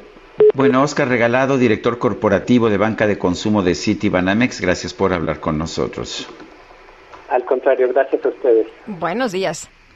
Bueno, ayer compareció ante el Congreso de la Ciudad de México el secretario de Gobierno capitalino Martí Batres y Cintia Stettin nos tienes todos los detalles. Adelante. ¿Qué tal? Muy buenos días, Sergio. Buenos días, Lupita. Buenos días al auditorio. Pues una comparecencia que duró tres horas en el Congreso de la Ciudad de México y pues el secretario de Gobierno, Martí Batres, eh, anunció que en breve comenzarán el reordenamiento de eh, vendedores ambulantes en el centro histórico. Asimismo, dijo que aún no se cuenta con un censo fidedigno de cuántas personas eh, pues realizan actividades comerciales en esta zona del centro de la ciudad comentarte pues que dijo que el, el comercio ambulante creció toda vez que muchas familias optaron por esta opción de trabajo ante el desempleo que dejó la crisis económica por la emergencia sanitaria de COVID-19. Pues ante eh, legisladores de los diversos partidos de la Ciudad de México, dijo que este eh, reordenamiento se realizará de mano de organizaciones sociales, empresarios y vecinos eh, refirió que el propósito pues es salvaguardar a las personas que transitan por la zona centro y con afán de cumplir a diversas normas en materia de seguridad así como de protección civil. Eh, al cuestionarle si esto significaba que se iban a retirar algunos puestos, dijo que únicamente es un reordenamiento, no quiso decir si realmente eh, serán los mismos puestos o si habrá retiro de puestos y finalmente pues dijo que eh, continuarán los operativos para retirar ambulantes únicamente de los pasillos y andenes de las 12 líneas del metro y resaltó que en otra etapa que será pues el próximo año más adelante se irán por combatir a los llamados bocineros. Es lo que tenemos de información, Lupita y Sergio. Muy bien, muchas gracias, Cintia. Seguimos pendientes, muy buenos días. La verdad es que lo que estamos viendo en particular en el metro, en los pasillos, todos estos uh, eh, puestos ambulantes, bueno, no son puestos, ponen una sábana o algo así en el piso y ahí se ponen, pero son cientos y cientos y el riesgo que tiene esto en un lugar que puede ser objeto de una emergencia es realmente enorme, Lupita, pero en fin. Este, antes no estaban esas situaciones así, o sea que algo hicieron mal los gobiernos anteriores que permitieron que nuevamente se llenara de ambulantes. El centro, el Paseo de la Reforma, donde antes no se permitían, y por supuesto el interior de las estaciones del metro. Sí, como dices, es muy peligroso y la gente lo denuncia, ¿eh? Lo denuncia siempre. Pero ¿qué haces, no? Bueno, Vamos, vamos con otros temas. La jefa de gobierno de la Ciudad de México, Claudia Sheinbaum, informó que la próxima semana habrá reuniones con todos los alcaldes capitalinos. Carlos Navarro, adelante. Buenos días, Sergio Lupita. Les saludo con gusto a ustedes la auditorio comentarles que la jefa de gobierno, Claudia Sheinbaum, Iniciará la próxima semana las reuniones con los alcaldes y alcaldesas de la Ciudad de México. La intención, explicó la mandataria, es la instalación del Gabinete de Seguridad y Justicia, así como informarles sobre las obras que se han realizado en dicha remarcación territorial. Escuchemos. Y a partir del, si no me recuerdo, del 18, 19, los vamos a invitar a eh, establecer las, los gabinetes de seguridad de este mes entonces, el objetivo es ir a la alcaldía y a partir de ahí, eh, del tema de seguridad, eh, invitarlos también a que conozcan algunas de las obras que hemos hecho en las alcaldías y tener la oportunidad también de platicar con todos, con los 16. En la agenda con todos y todas. Las reuniones serán en orden alfabético, por lo que Álvaro Obregón, que gobierna Lea Limón, será la primera en tener esta reunión. Se contempla que se reúnan, instalen los gabinetes y posteriormente den una conferencia de prensa para después eh, informarles sobre las acciones que ha hecho el gobierno local en la demarcación. Además, comentarles que para la época de Sembrina 2021 en la Ciudad de México no se instalará una pista de hielo, confirmó la jefa de gobierno. La mandataria explicó que habrá una verbena navideña con otras actividades que serán anunciadas próximamente. Escuchemos. No va a haber pista en esta ocasión, pero va a haber una verbena navideña que creo que va a ser muy agradable para todos los niños y niñas. Por supuesto que la pista tenía que ver con mucho tiempo de anticipación, recursos, y no sabíamos cómo íbamos a estar con la pandemia, entonces, pero de todas maneras va a haber una actividad muy agradable en el. Antes de la emergencia sanitaria por COVID-19, había 11 ediciones donde se eh, instalaba en la Ciudad de México una pista de hielo, pero se vio interrumpida y en esta ocasión tampoco habrá pistas de hielo. Sergio Lupita, información que les tengo. Muchas gracias, Carlos Navarro, por esta, por esta información. Hasta luego, buenos días. Hasta luego, muy buenos días. ¿Será porque Marcelo Ebrard inauguraba las pistas de hielo en el Zócalo y es una manera distinta de gobernar? Pues a lo mejor, a lo, eh, a lo mejor. Y yo creo que lo de las pistas de hielo sí eran muy populares, pero finalmente iban al 0.0001% de la población y representaban un gasto muy grande, igual que las piscinas, te acordarás en Semana cómo no, pero eran muy muy populares, hombre. Oye, y vámonos. Pero, a ver, muy populares en una ciudad de 8 millones de habitantes y en un Valle de México de 20 millones, pues el que tengas una cola de 5 mil es por supuesto muy popular, pero pues no significa que sea el mejor uso del dinero público. La arena ahí, la, la, la alberquita la pista de hielo, en fin. Bueno, vámonos con otras cosas. Israel Lorenzana desde Circuito Interior y San Cosme, cuéntanos qué pasa. Sergio Lupita, gracias, muy buenos días. pues ya tenemos carga vehicular para nuestros amigos que se desplazan a través de la zona del circuito interior en el tramo que comprende la zona del eje 2 norte Eulalia Guzmán y con dirección hacia Marina Nacional. En este punto, la ribera de San Cosme, hay que por supuesto anticipar su paso, tenemos un constante cruce de peatones y además una larga fila de vehículos. Aquí, a través de la zona de San Cosme con dirección hacia Tacuba, también asentamientos considerables, maniobras de ascenso y descenso por parte del transporte público. Hay que recordar que está la estación del metro, por eso, por supuesto, hay que anticipar su paso y manejar con mucha precaución. Sergio Lupita, la información esta mañana. Israel, muchas gracias. Buenos días. Hasta luego. Son las 8 con 24, regresamos en un momento más. Oh man, look at my life. I'm a lot like you were.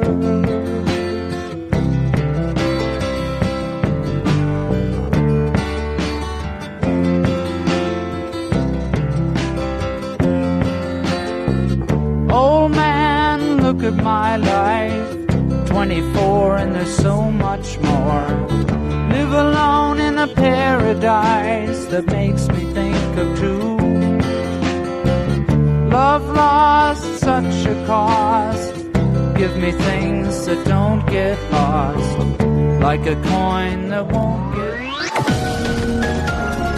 Sergio Sarmiento y Lupita Juárez quieren conocer tu opinión, tus comentarios o simplemente envía un saludo para ser más cálida esta mañana. Envía tus mensajes al WhatsApp 5520 109647.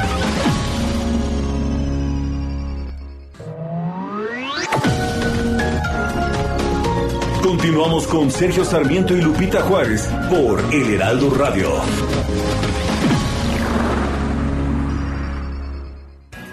Jaque Mate con Sergio Sarmiento.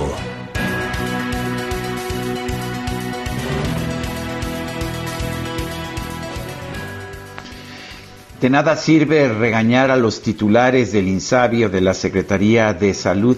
Los errores, los errores que se cometieron y que han provocado esta gran escasez de medicamentos que tanto daño ha causado a las familias mexicanas ha sido el propio gobierno. El gobierno se equivocó. Yo creo que no está mal que se haya equivocado. El problema es que se niegue a reconocer este error. ¿Cuáles fueron los errores? Evitar las licitaciones públicas que se, se, llevaban a cabo a través del Seguro Social en estas compras consolidadas de medicamentos para todo el sector salud, el pretender que no era necesario hacer un gasto, un gasto en la distribución de medicamentos, recordemos que eh, se dedicaba el 10% a la distribución, que es en realidad un poco más, un poco más o menos la norma que hay en otras industrias, pero ahora se pretende que no se debe gastar nada en distribución y por supuesto no hay una distribución eficaz y por supuesto el cierre de plantas fabricantes de medicamentos aquí en nuestro país. Más que regañar a los titulares del sector salud, lo que hay que hacer es echar para atrás estas medidas. Si tenemos buenas políticas públicas, por supuesto que vamos a tener en un momento determinado nuevamente medicamentos en los hospitales y las clínicas de salud pública de nuestro país. Pero esto no se va a lograr si no empezamos por el principio. Y el principio es reconocer que las políticas públicas Hey, I'm Ryan Reynolds. At Mint Mobile, we like to do the opposite of what Big Wireless does. They charge you a lot, we charge you a little. So naturally, when they announced they'd be raising their prices due to inflation, we decided to deflate our prices due to not hating you. That's right. We're cutting the price of Mint Unlimited from $30 a month to just $15 a month. Give it a try at mintmobile.com slash switch. $45 upfront for three months plus taxes and fees. Promote for new customers for limited time. Unlimited more than 40 gigabytes per month. Slows. Full terms at mintmobile.com. En materia de salud estuvieron equivocadas. Yo soy Sergio Sarmiento y lo invito a reflexionar.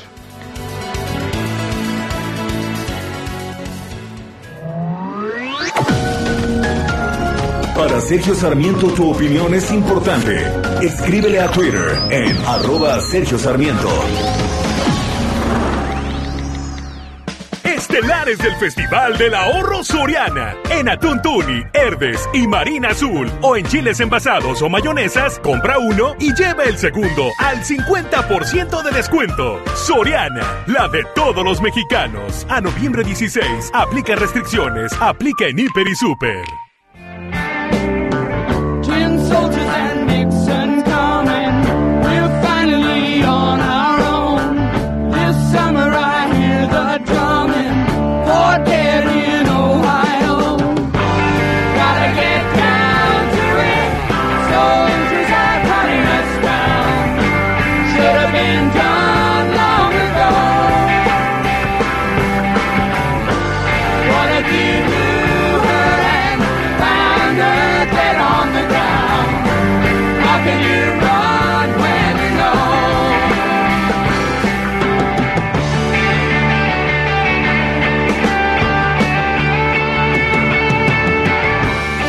Seguimos escuchando a Neil Young, un cantautor canadiense que tuvo un gran éxito allá en los años 60 y 70.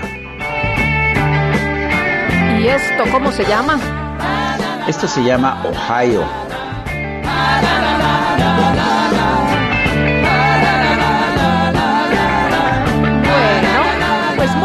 La música de esta mañana. Y vámonos, vámonos con los mensajes. Hola Sergio y Lupita, me dice eh, una persona que se llama Chovi. Mi nombre es Juan Antonio Castro, ya tengo tiempo siguiéndolos y me encantan. Ayer vi unas escenas que indignan como pues eh, levantan a unos padres desesperados por los medicamentos para sus hijos y familiares, medicamentos que no hay, las autoridades no dan respuesta, mientras que los que cierran las vías de comunicación, como los pseudo maestros de la coordinadora, de la coordinadora, nadie los toca y afectan más al desarrollo del país. Es increíble. Muchas gracias, Chovi. Isa López, ya andamos como pirinolas y con el ánimo de escucharlos para estar informados desde tempranito y de buen humor como todas las mañanas. Que tengan buen inicio de semana. Son las 8 con 36 minutos. Este buen fin, llegan las estelares del Festival del Ahorro Soriana. Aprovecha que todas tus compras en línea blanca, pantallas, bables y juguetería te regalan puntos dobles. Sí, puntos dobles en línea blanca, juguetería y pantallas. Soriana, la de todos los mexicanos. A noviembre 16, aplica restricciones, aplica Soriana Mercado y Express. El Químico Guerra con Sergio Sarmiento y Lupita Juárez. Hola, Químico, ¿cómo estás? Buenos días. Buenos días, Lupita. Sergio, contento de que es viernes, aquí ya es tardecito, y está a todo lo que da la discusión, sobre todo para lograr la declaración final de la COP26. Están trabajando a marchas forzadas todos los delegados de las 197 naciones que tienen que llegar a un acuerdo. Es un consenso ya el que se tiene de que no van a poder terminar el día de hoy hasta las 12 de la noche en punto, que establece el protocolo de Naciones Unidas. Así que se está solicitando ya una extensión para que se vayan a la madrugada, posiblemente toda la mañana del sábado para lograr esta declaración. Hay puntos positivos, sin embargo, yo no soy de los que piensan que no se logró nada y que esto no tiene ningún sentido. Se tienen eh, avances muy importantes, como comenté yo, en las cuestiones de la agricultura sustentable con eh, presupuestos ya etiquetados, ya están, eh, digamos, eh, definidos los cuatro mil millones de dólares iniciales de inversiones públicas para la agricultura sustentable. 45 países están eh, eh, con las soluciones regenerativas, como comenté. Hay 98 empresas globales que están también metiéndole dinero a esto. Sergio Lupita, se logró, fíjense, algo muy importante que no se tenía contemplado, parecía que esto no se iba a lograr, el que se haga una mención específica a la obligación no solamente es una sugerencia, es una obligación vinculante de suspender los subsidios a los combustibles fósiles. Esto es lo que va a impulsar muchísimo la agenda en la transición energética, Sergio Lupita. Pues como les decía yo, están trabajando ahorita, vi a gente ya totalmente, eh, pues digamos, agotada, que lleva dos días sin dormir, que están pues peleando, ¿no? Por las redacciones que sean adecuadas para lograr los fines que permitan, a final de cuentas, de qué se trata, de que con esta eh, eh, eh, reunión aquí en Glasgow, con la declaratoria, se permita la implementación de los acuerdos de París del 2015. Sergio Lupita, pues les voy a estar informando, el lunes todavía estoy aquí para ver exactamente cómo quedó y a qué nos obliga México. Hoy va a haber una manifestación en contra de Pemex, por cierto, por activistas mexicanos, tiene mucha eh, pues mucho cartel porque va a ir muchísima gente eh, diciendo que Pemex es una de las nueve empresas más contaminantes del planeta Tierra. Vamos a ver voy a estar ahí también para ver esta manifestación, cómo se lleva a cabo. Pues un gran abrazo y buen fin de semana desde Glasgow, Sergio Lupita. Muchas gracias, Químico. Igual para ti, muy buenos días. Bueno, de acuerdo con datos del INEGI, la actividad industrial de México registró una caída mensual de 1.4% en septiembre, la mayor en los últimos 17 meses. Laura Quintero nos tiene la información. Adelante, Laura. Hola Sergio Lupita, buen día. Así es Sergio, pues con estos datos estamos viendo, eh, confirmando un dato preliminar que ya soltó el INEGI en semanas pasadas de que en el tercer trimestre se desacelera la, la economía en su conjunto.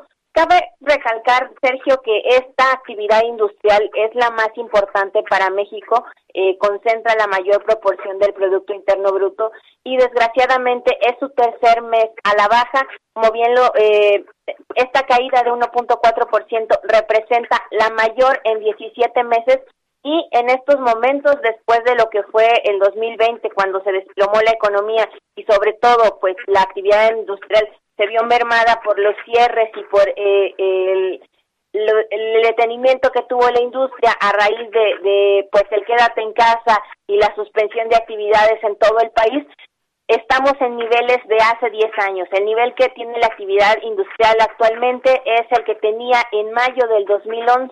Entonces, pues, desgraciadamente, eh, a pesar de que en el tercer trimestre del año pasado la economía volvió a crecer y hasta el segundo trimestre con, con un vigor relativamente acelerado, pues lo que estamos viendo es que en este tercer trimestre y con este dato de septiembre, pues estamos viendo una desaceleración, si bien no un estancamiento, pero pues esperaremos las cifras que nos confirmen eh, lo siguiente. También, Sergio Lupita, déjenme comentarles que, que por otro lado, y, y retomando este, este, pues, freno que está haciendo la actividad industrial, hay, hay problemas en, en el sector servicios y de comercios que también tiene una merma, pero ayer eh, la Profeco eh, pues sancionó, eh, más bien emitió que va a sancionar a las aerolíneas Viva, Aerobús y Volaris por el cobro de equipaje de mano. En este evento comercial que es el Buen Fin, este ya les habían anticipado que a pesar de que tuvieran tarifas bajas, tienen que tienen que permitirle a los consumidores llevar su equipaje de mano y estas dos aerolíneas pues no atendieron al llamado y pues ayer la Profeco eh, emitió este posicionamiento, además de que colocó sellos de suspensión en dos aeropuertos, en el caso de Viva Aerobús lo hizo en el aeropuerto de San Luis y eh, en el caso de, perdón, en el caso de Volaris lo hizo en el aeropuerto de San Luis y en el de Viva Aerobús en el puerto de en el aeropuerto de Vallarta. Entonces vamos a ver si Felipita cómo les va a estas dos aerolíneas que pues retomando esto han sido de las más golpeadas, pero pues lo que declara la Profeco es que este es un cobro abusivo y pues va a iniciar eh, acciones legales en su contra. Este es mi reporte, Sergio Lupita. Laura Quintero, muchas gracias. Gracias, buen día. Buenos días y vámonos ahora por un recorrido en el país. Empezamos con José Ríos. Adelante, José. ¿Qué tal, Sergio Lupita? Buenos días, los saludo con gusto a ustedes y al auditorio que nos escucha por el Heraldo Radio. Y pues bueno, para informarles que lamentablemente este jueves la Fiscalía General de Justicia del Estado de México identificó a cuatro víctimas más del accidente en la autopista México-Puebla, con lo que hasta este momento son nueve las personas plenamente identificadas de esta tragedia ocurrida el sábado pasado. De las cuatro víctimas de este jueves, compañeros, una corresponde a una mujer de 37 años de edad, dos más a otras dos mujeres de 64 y 68 años que eran hermanas y finalmente la cuarta persona corresponde a otra mujer de 27 años de nacionalidad colombiana. Hay que recordar compañeros que bueno que este lunes se notificó la posible identificación de esas personas extranjeras entre las que se encuentra también un hombre que estuvo casado con una mujer oriunda de Jalisco y su tía. Ambas estuvieron en la unidad el día del accidente. Este es el informe que les tengo desde el Estado de México compañeros. Ahora vamos con mi compañero Carlos Juárez hasta Tamaulipas. Hola, ¿qué tal? Sergio Lupita, muy buenos días. Les comento que a partir de este 15 de noviembre, los menores de edad de 5 a 17 años de edad del personal de la industria maquiladora de exportación serán vacunados contra la COVID-19 como parte de la extensión de la iniciativa económica para el comercio esencial en la ciudad de Reynosa, Tamaulipas. Lo anterior se trata de un acuerdo entre Index Reynosa y el condado de Hidalgo del sur del Valle de Texas que permitirá que los menores crucen a la frontera para que se les puedan aplicar la vacuna contra este coronavirus. Cabe señalar que se prevé que sean miles de niños los que se vean beneficiados con esta vacuna. Hasta aquí mi reporte, muy buenos días. Muy buenos días, Sergio Lupita. Con medidas sanitarias y aforo límite, en el Estado de México habrá reapertura de la biosfera de la mariposa monarca, pero únicamente en dos de los tres santuarios. En contraste, en Michoacán operarán normalmente los tres con los que cuenta. La llegada de visitantes se podrá hacer a partir del 27 de noviembre de las 9 de la mañana hasta las 17 horas, en la que se recomienda usar el cubrebocas y únicamente el gel a la entrada y ya no durante el recorrido con el acuerdo de los tres niveles de gobierno en el Estado de México, el santuario de Piedra Herrada en Temascaltepec, Valle de Bravo y La Mesa en San José del Rincón tendrán reapertura. El primero abrió el pasado año y no así el segundo. Y para el caso de El Capulín y Macheros, en Donato Guerra, la comunidad determinaron que seguirá cerrado como medida ante la COVID-19. El aforo será del 70% de visitantes, donde no podrán entrar menores de 12 años, adultos mayores y mujeres embarazadas. La directora regional del Centro y Eje Neovolcánico de la Comisión Nacional de Áreas Protegidas, Gloria Tavera Alonso, destacó que van por la reactivación y que hay medidas de seguridad. Dio a conocer que la mariposa monarca llegó a suelo mexicano el 16 de octubre y en la entidad como también en el estado de Michoacán el 25 de octubre. Es de recordar que la mariposa monarca migra desde Canadá pasando Estados Unidos y llega a México con una travesía de más de 4.500 kilómetros. Hasta aquí mi reporte. Los domis de choque revelan el daño que puedes sufrir al chocar en un auto. Reciben impacto tras impacto para evaluar qué autos nos protegen mejor. Solo los domis resisten choques. Tu familia no. ¿Sabías que en México se vendieron más de un millón y medio de autos de baja seguridad entre 2015 y 2020? Con autos más seguros y mejor información para los consumidores, se evitarían más de 5.000 muertes cada año. Exijamos autos más seguros para México. Infórmate en www.quetanseguroestuauto.org. Son las 8 de la mañana con 46 minutos. Vamos a un resumen de la información más importante. Desde Sonora, el presidente López Obrador aseguró que además de los planes de apoyo para Cananea y las comunidades yaquis, la federación va a destinar muchas inversiones para ayudar al gobierno de ese estado que ya es morenista.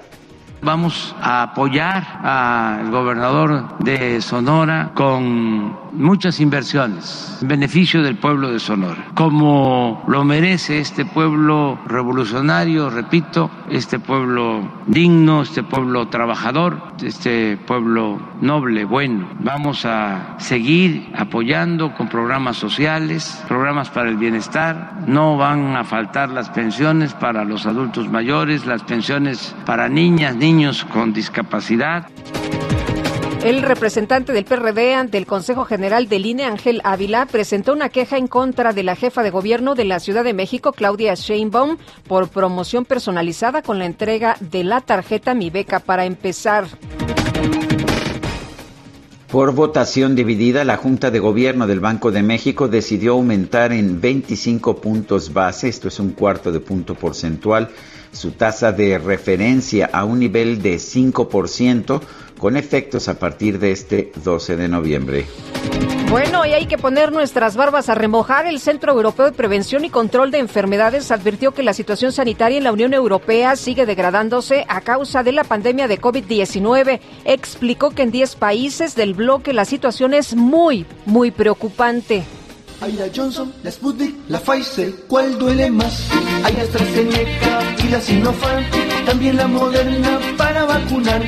Protegido y puedo bailar, no había sentido. Bueno, Lupita, pues hay muchas, muchas vacunas. Pero fíjate, después de que el gobierno de Austria abrió distintos centros de vacunación contra el COVID-19 en establecimientos comerciales, también un conocido burdel de Viena, sí, un burdel llamado Funpalast, anunció que para promover la inmunización y la reactivación económica va a entregar vales a todas las personas que se vacunen en sus instalaciones para que puedan ingresar gratis a las distintas atracciones que se ofrecen pues en este establecimiento. ¿Cómo ves, Lupita? Hombre, pues mira, con tal de que todo mundo se vacune, me parece muy bien. Hay que ir. Para Lupita Juárez, tu opinión es importante. Escríbele a Twitter en arroba Lupita Juárez H.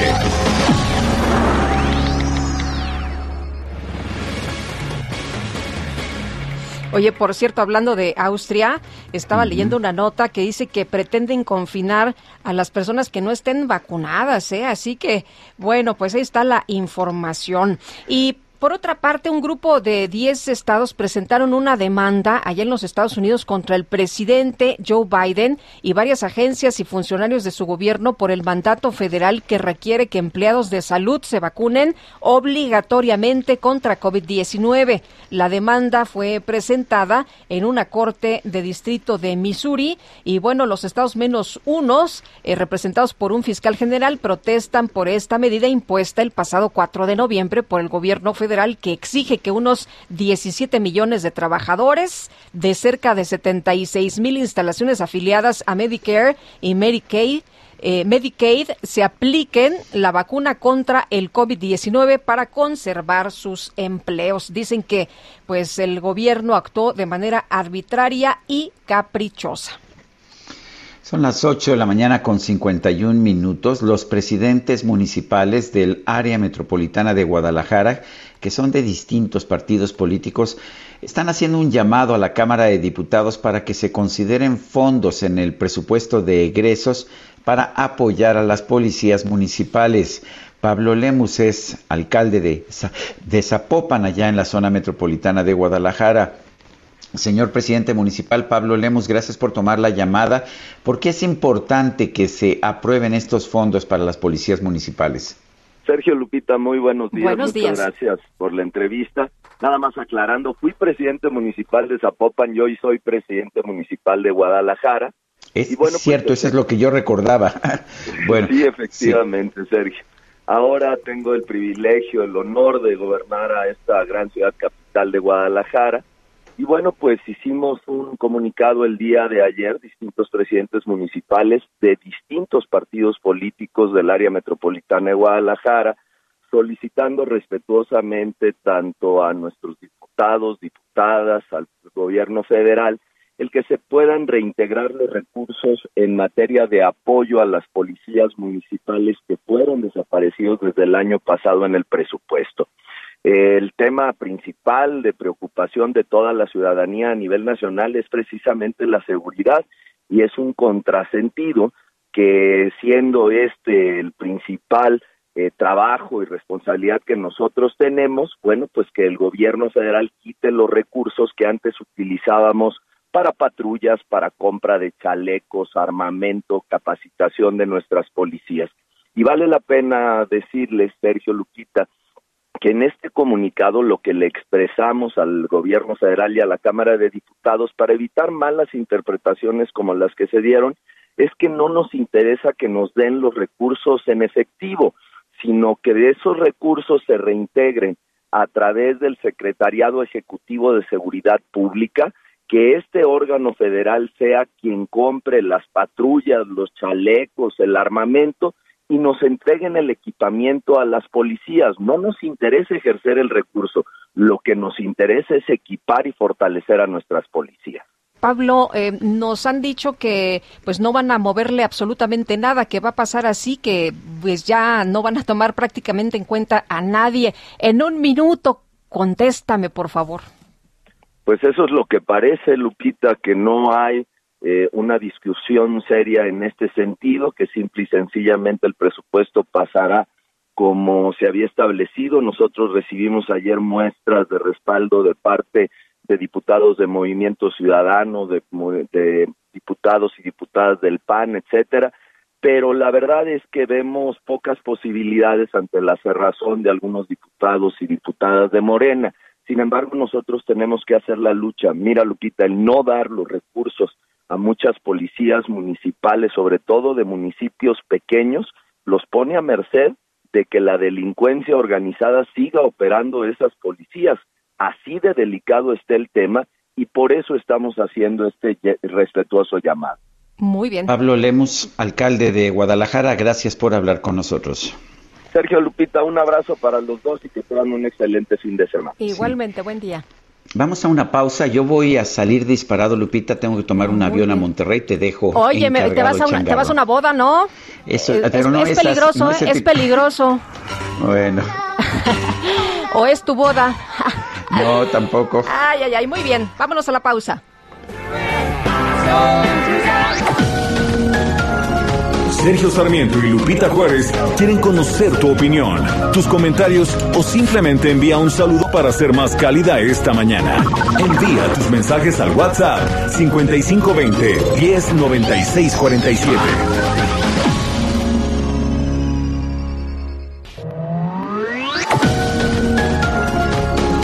Continuamos con Sergio Sarmiento y Lupita Juárez por El Heraldo Radio.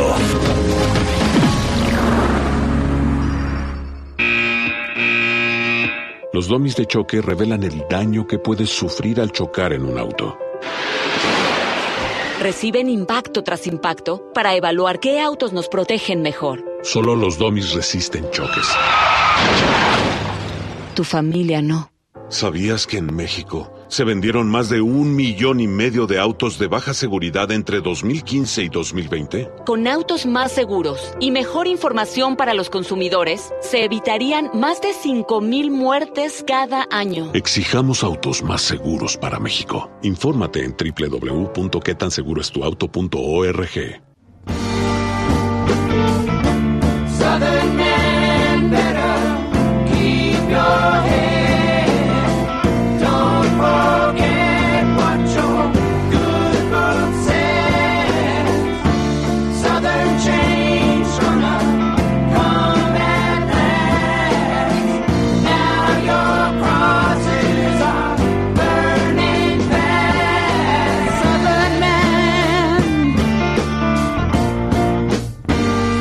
Es lo que estamos escuchando y es por el cumple de Neil Young.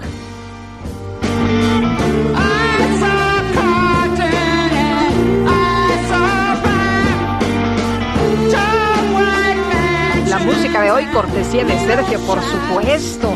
Él hizo votaciones, nadie votó, solo él. Y bueno, pues estamos escuchando. ¿Tú también votaste? ¿Sí? Ah, no vi, no vi, pero ¿te gusta? ¿Sí? Ah, es lo que nos dice Julio, Julio Romero, que de música sabe un montón también, además de los deportes. Eh, bueno, nos dice una persona el auditorio, buenos días Lupita Sergio y México entero respecto a la revocación de mandato y la posible pregunta en la encuesta basada en la confianza. Quienes emitimos un voto electoral lo hacemos por cumplir un derecho cívico y moral. Al final, AMLO continuará como presidente y afectando a México. Saludos Héctor Cortés desde Monterrey. Y por otra parte, la señora Varela dice, buen día, dúo dinámico. ¿De quién está hablando? De los medicamentos. Aquí en las unidades médicas militares no hay ni lo más básico como paracetamol o metformina, entre muchos. Es mentira que uno de cada cuatro recetas no se abastecen, ni siquiera dan la receta para no dice por no haber los medicamentos y eso entonces no entra en las estadísticas y por ende ya falsea los datos. Saludos, buen fin de semana, atentamente la señora Varela. Ya son las nueve de la mañana con tres minutos. Oh, yes, wait a minute, Mr.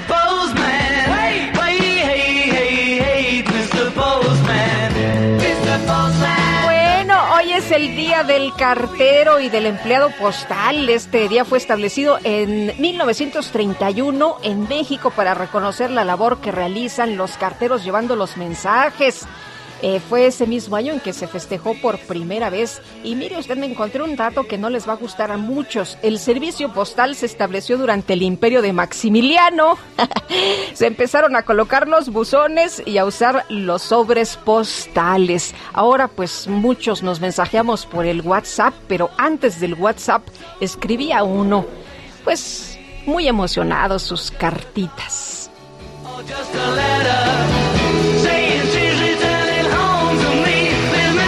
Comunicación, por supuesto, así que muchas, muchas felicidades a los carteros.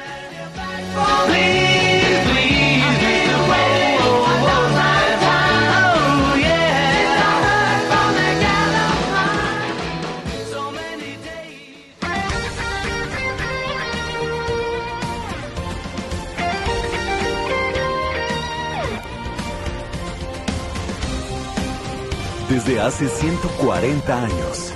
140 años. Tu descanso merece un cine.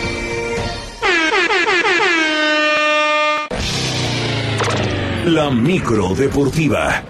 Cuidado, cuidado. El siguiente espacio viene acompañado de salsa.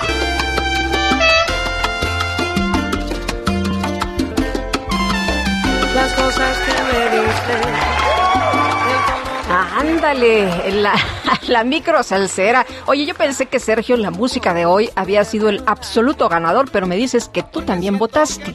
No, no, no voté. Yo la verdad es que no voté, pero soy fanático de Neil ¿En serio? Fanático de Neil sí, Ah, mira, no me, yo pensé que tú eras puro rock. También, bueno, pues Neil Young también ahí. Puro rock.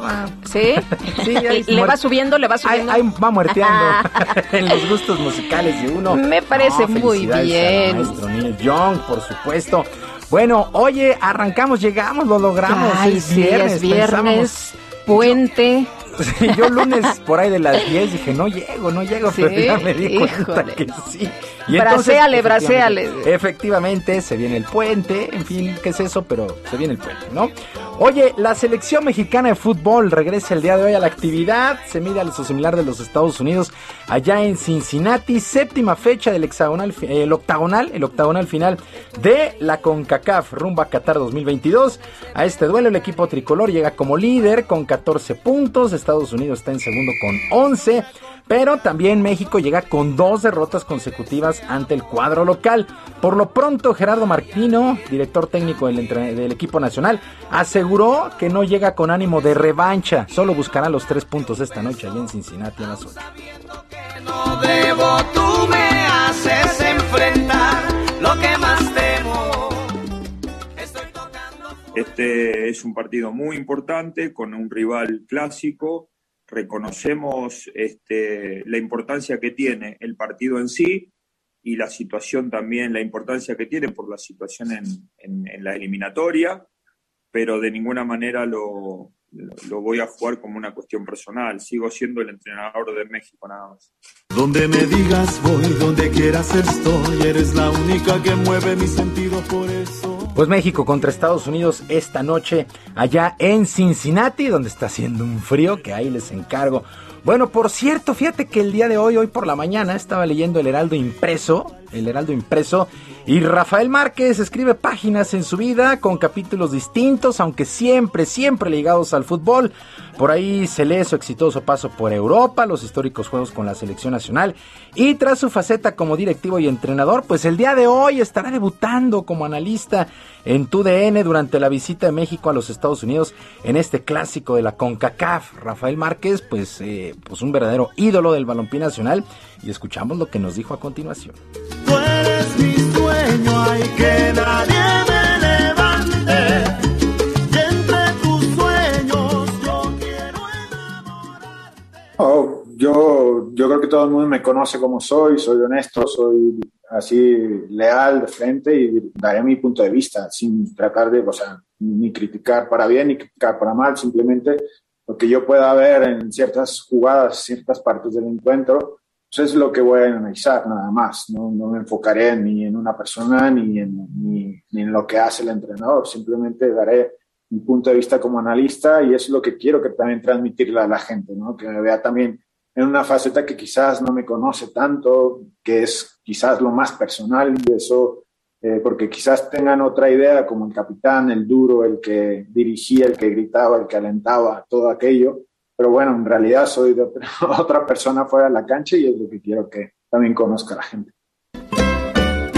Yo creo que a todos los hombres. Bueno, pues mucha suerte para el llamado Kaiser, Sí. el llamado Kaiser. Ah, sí. que hoy Oye, y además, pues todas las personas tienen muchas facetas, ¿no? No es lo mismo en la cancha que en otras áreas de la vida. Eso es lo que Obviamente, dijo. ¿no? Sí, sí, tengo que la- Obviamente. Tengo que andaba leyendo ahí la nota en el Heraldo Impreso y me llamó mucho la atención porque ya se le entiende a Rafa Márquez.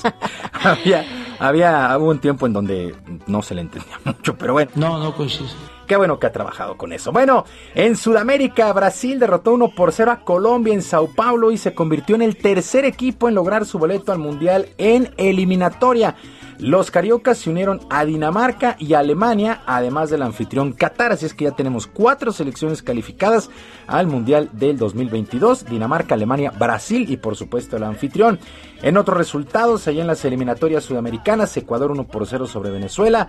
Chile le pegó 1 por 0 a Paraguay y Perú venció 3 por 0 a Bolivia para el día de hoy a las 5 de la tarde. Pues para abrir boca, ¿no? Para abrir boca, el Uruguay contra Argentina. La verdad es que promete este duelo a las 5 de la tarde las eliminatorias en Sudamérica, que son, me parece, las más complicadas de todo el mundo. Bueno, y en actividad del torneo de maestras del tenis, allá en Guadalajara, en el grupo Chichen Itza, el día de ayer, la española Paula Badosa dio la sorpresa, venció 6-4 y 6-0 a Arina Zabalenka, la bielorrusa, no llamó la atención el triunfo, sino el resultado, el resultado, el marcador, 6-4 y 6-0, mientras que la griega María Zakari venció 6-2 y 6-4 a la polaca Iga Swiatek. Para el día de hoy, en el grupo Teotihuacán, duelo de ganadoras, Carolina Pliskova, la checa, ante Anet Kontaveit de Estonia y Bárbara Kreshikova de la República Checa también contra la española Garbiñe Muguruza, las ocho mejores raquetas de este año presentes allá en Guadalajara.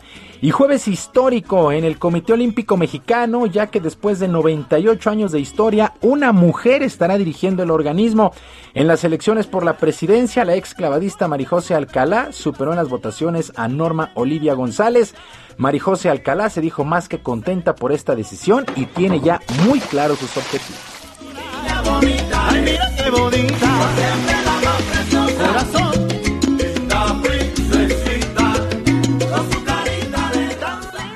El Comité Olímpico Mexicano siempre se, man- se mantenga autónomo, siempre respetuoso y colaborador del gobierno, es algo que don Carlos Padilla siempre peleó.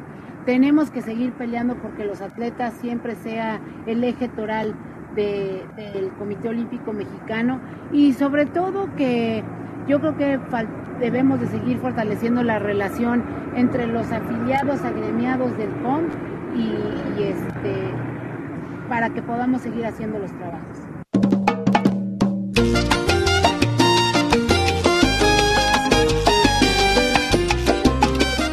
Bueno, pues mucha suerte para Marijose Alcalá, pues eh, medall- eh, medallista, más bien olímpica, olímpica, le faltó una medalla olímpica, pero estuvo desde Seúl 88, Barcelona 92, Atlanta 96 y se retiró como olímpica en Sydney 2000. Muchas tablas, le conoce muy bien, trae muy buenas ideas. Sí, ella fue promotora del deporte en el IMSS, diputada, en fin, mucha suerte, mucha suerte para Marijose Alcalá. Ojalá que le vaya bien, ¿no? Yo la escuché y la verdad trae cosas muy buenas. Sí. eh, que, que si las aterrizas y las eh, hacen bien, esto va a cambiar, ¿eh? Sí, ojalá y ojalá, Ojalá. logre un acercamiento y otra. Porque ya ves que luego hay muchas promesas y cuando es la mera hora de aterrizar punto. las cosas, a veces Ese no es tan punto. sencillo. Pero ojalá que ella sí pueda concretar. sí, ojalá. Ella por lo menos trae más carrera política que la directora general de la CONADE, ¿no? Ana Guevara, que todos mundo, todo mundo esperábamos una Sí, buena gestión y no no. lo ha sido. La Siendo verdad es que deportista, no conociendo las entrañas ahí, las como dicen las tripas y resulta que, que no. Híjole, qué decir. Bueno, arrancó la semana 10 en el fútbol americano del NFL. Resultados sorpresivos. Los Delfines de Miami vencieron 22 a 10 a los Cuervos de Baltimore. 3 y 7 para Delfines, 6 triunfos y 3 descarados para Baltimore.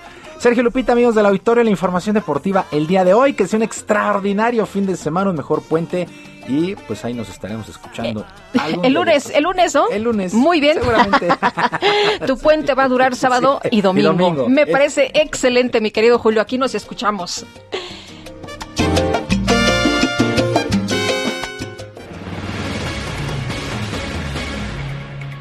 Y ya que se acercan muchas fiestas, ya que se acercan muchas vacaciones, fíjese usted que el Tianguis Turístico de Mérida 2021 en Yucatán se va a llevar a cabo del 16 al 19 de noviembre. Está con nosotros vía telefónica Michelle Friedman, secretaria de Turismo del Estado de Yucatán. Michelle, muchas gracias como siempre por tomar nuestra llamada. Cuéntanos de este Tianguis Turístico Mérida 2021. Muchas gracias, Lupita, por este espacio. Es una gran noticia el tianguis turístico. Va a ser el primer tianguis turístico post pandemia y nos tiene muy contentos de que se vaya a llevar a cabo aquí en Mérida, algo que venimos preparando y esperando por más de 20 meses. Esto iba a ocurrir en marzo del 2020 y bueno, abusó, ¿verdad? Sí se tuvo que posponer en cuatro ocasiones y ahora ya finalmente se va a hacer, estamos a cuatro días de que se lleve a cabo esta gran celebración, que es algo importante no solamente para Mérida, sino para todo el país y es algo importante no solo para quienes trabajamos en el sector turístico, sino también para todos los mexicanos. Michelle, cuéntanos, ¿qué es lo que se va a poder ver en el Tianguis turístico y además cuál será el sello de Mérida 2021?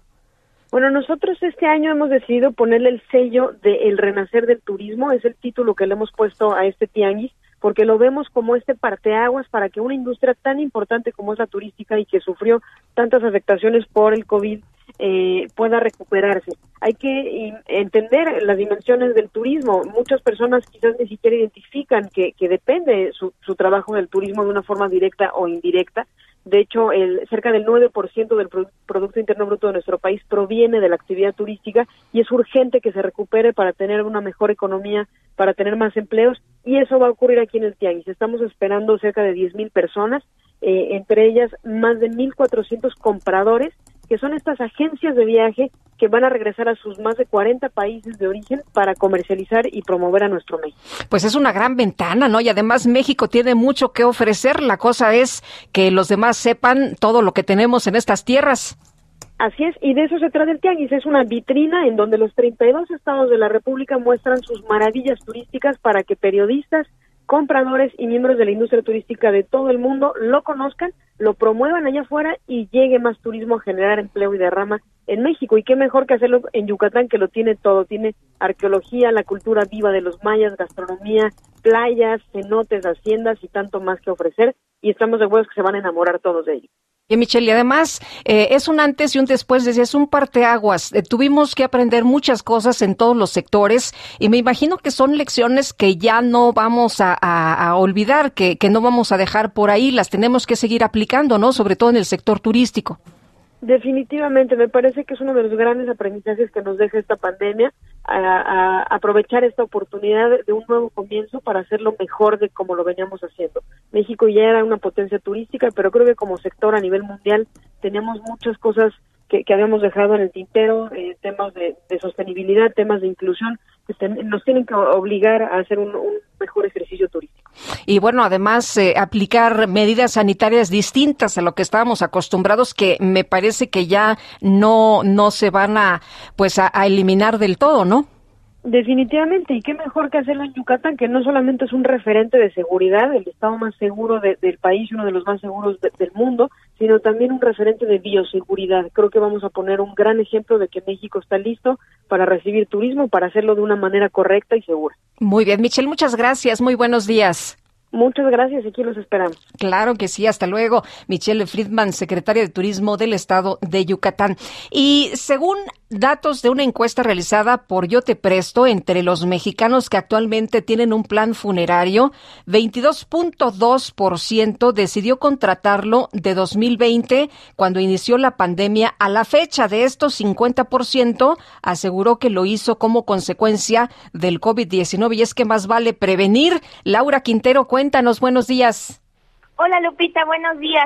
Así es Lupita. Desgraciadamente, como todos los mexicanos y a nivel mundial, pues fuimos cercanos a la muerte por parte de alguien a raíz del COVID-19. Entonces, eh, parece que hay una cultura de mayor prevención en lo que se refiere a los planes funerarios.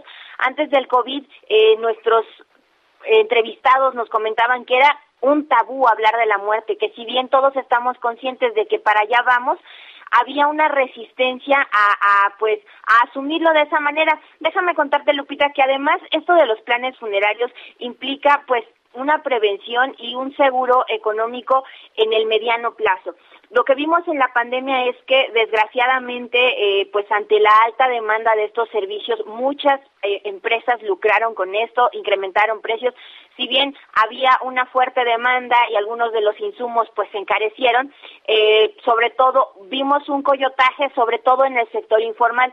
En, en las funerarias más del 50% son informales y incluso cuando estábamos reportando esto, muchos este pues delincuentes se paraban en los hospitales para estafar a las personas en duelo. Entonces, eh, lo que nos comentan, además de esta eh, de esta encuesta que bien lo que lo, bien lo señalas, que hubo una mayor demanda, muchas de las funerarias establecidas y grandes, lo que nos han dicho es que se han acercado a buscarlos porque finalmente pagar un, una mensualidad perdón, una anualidad de dos mil pesos para contratar planes de hasta 40 mil pesos se vuelve muy accesible. Si uno divide dos mil pesos entre 12 meses, pues es un cobro que eh, una buena parte de los mexicanos puede hacerlo.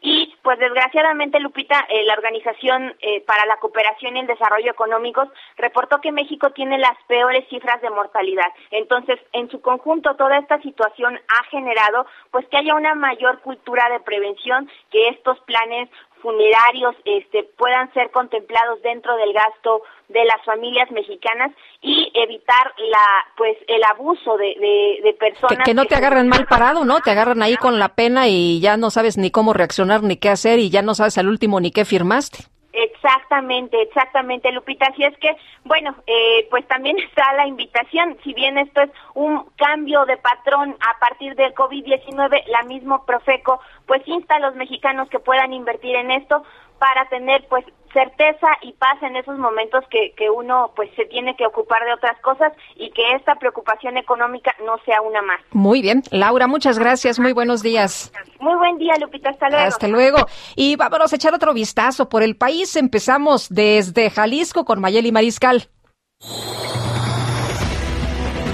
¿Qué tal Sergio Lupita? Muy buenos días, buenos días también a todo el auditorio. A través de una encuesta realizada por el Instituto de Información Estadística y Geográfica de Jalisco, se dieron a conocer los resultados de inclusión financiera en los hogares de la entidad y casi el 20% de estos hogares encuestados refieren que hacen uso de tandas o rifas para utilizarlos como un medio de ahorro informal. Así es como lo mencionaron, el 16.8% admitió utilizar tandas y rifas, así como el 14.7% dijo que a veces recurre a estos instrumentos, el 2.1% lo hace de manera regular mientras que el 82.9% dijo que no los utiliza. En contraste, el 25.7% de los hogares dijo que sí utiliza estos instrumentos bancarios para ahorrar y el 70.9% no los utiliza, es decir, no utiliza los instrumentos bancarios y pues bueno, también respecto a si cuentan con otros métodos de ahorro, el 18.3% dijo que sí cuenta con caja de ahorro, el 47.4% tienen tarjetas de débito, el 28.4% maneja tarjetas de crédito y los créditos personales o de nómina, en el 8.6% de los hogares sí se tienen, mientras que tan solo el 21.7% de los miembros en los hogares cuenta con Afore. Respecto a las formas de pago, cuando se realizan compras menores a 500 pesos, el 86.3% de los encuestados dijeron que usan efectivo el 7.2% tarjeta de débito y el 3.6% tarjeta de crédito. Así es que, pues bueno, reveladores estos datos que presentan a través de esta encuesta. Y ahora vamos a conocer más información. Adelante, Daniela García. Gracias. Mayeli, Sergio Lupita, muy buenos días. Para informarles que después de una semana más de mejoría en los indicadores del semáforo epidemiológico de Nuevo León, la entidad avanzó a color verde y se aprobó un aumento en los seforos establecidos en negocios al pasar de 75% a 90%. Alma Rosa Marroquín, secretaria de Salud del Estado, informó que hay cinco indicadores en color verde, cuatro más en color naranja, otro en color amarillo y por primera vez en meses no hay indicadores en color rojo por lo que el Consejo Estatal de Seguridad en Salud aprobó el incremento de aforos a partir de este lunes. Sin embargo, advirtió que hay incrementos en el número de hospitalizaciones y pidió a las personas que mantengan sus precauciones para evitar más contagios. De igual manera, la Secretaría de Salud informó que se mantendrá el aforo del 40% exclusivamente para el Festival Pal Norte que se llevará a cabo este fin de semana en Nuevo León. Esto porque se trata de un evento masivo de larga duración. Además, pues en los comercios se permitirá el acceso a mujeres embarazadas, pero se debe cumplir con los protocolos sanitarios ya conocidos como el uso de cubrebocas y la distancia social. De igual manera, se mantendrá el aforo sin restricción en planteles educativos. Es la información que tenemos esta mañana. Bueno, y elementos de las fuerzas federales detuvieron a otro narcotraficante presuntamente implicado en la matanza de Bavispe, Sonora. La Secretaría de la Defensa Nacional informó que el individuo, identificado como Ricardo N., fue capturado el miércoles allá en el municipio de Nuevo Casas Grandes, Chihuahua. En un comunicado, la Sedena detalló que Ricardo se encontraba en posesión de dos armas de fuego, así como diversas dosis de drogas. Con esta detención, suman al menos 25 las personas aseguradas tras la masacre de miembros de la familia Levarón, Millet Johnson y Langford el 4 de noviembre del 2019. Apenas acaba de ocurrir esta velada ahí en eh, el Monumento a la Revolución, en, en el que se recordó precisamente esta matanza de tres mujeres y de seis niños. Tenemos que hacer una pausa y regresamos de inmediato. Nuestro número de WhatsApp 55 20 10 96 47. Regresamos.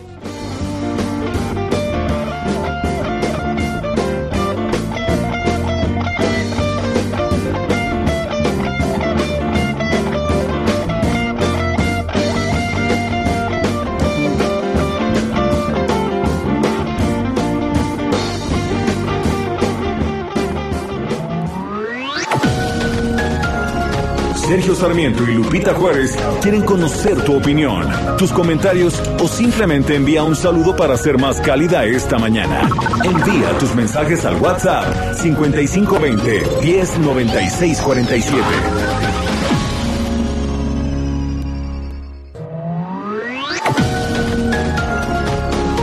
Continuamos con Sergio Sarmiento y Lupita Juárez por El Heraldo Radio.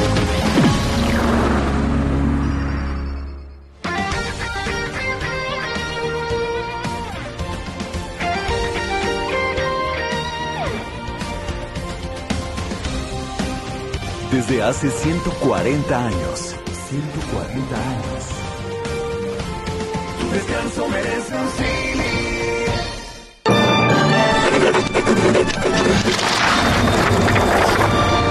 En este viernes de lectura, vamos a recordar a Juana Ramírez de Asbaje, mejor conocida como Sor Juana Inés de la Cruz, que fue una religiosa y escritora novohispana, exponente del siglo de oro de la literatura en español. Los años de su nacimiento y muerte han sido discutidos, sin embargo después de varios estudios se puede concluir que nació el 12 de noviembre de 1648, aunque se pensó durante mucho tiempo que el año correcto era 1651 y murió el 17 de abril de 1695. Sor Juana aprendió a leer y escribir a los tres años. En 1659 se trasladó con su familia a la Ciudad de México y a los 14 fue dama de honor de Leonor Carreto, esposa del virrey Antonio Sebastián de Toledo, por lo que brilló en la corte por su erudición e inteligencia. Para 1668 ingresó al convento de San Jerónimo de las Hijas de Santa Paula, donde pasó el resto de su vida y ganó fama por sus textos, además de por encargarse de la administración del convento. Sor Juana Inés de la Cruz escribió villancicos, romances, loas, sonetos, redondillas, comedias teatrales, autos sacramentales y textos argumentativos, entre otros géneros.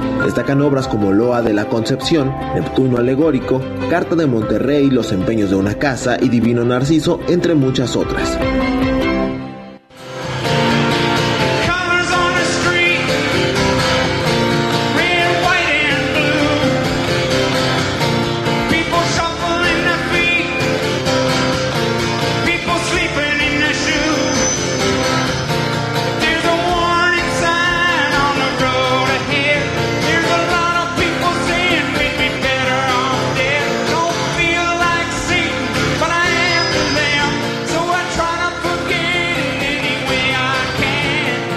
Bueno, y esto se llama Rocking in the, Wo- in the Free World y seguimos escuchando a Neil Young con motivo de su cumple.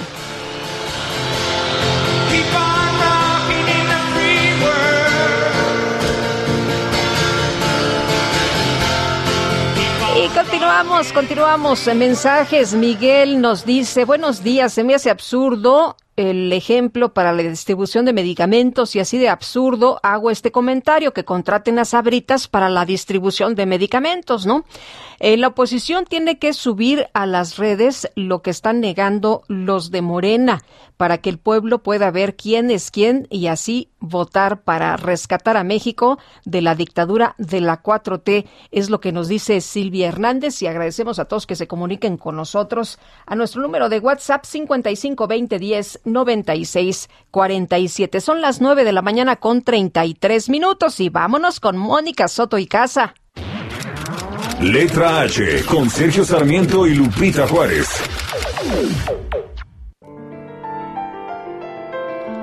Hola Mónica, ¿qué tal? Buenos días.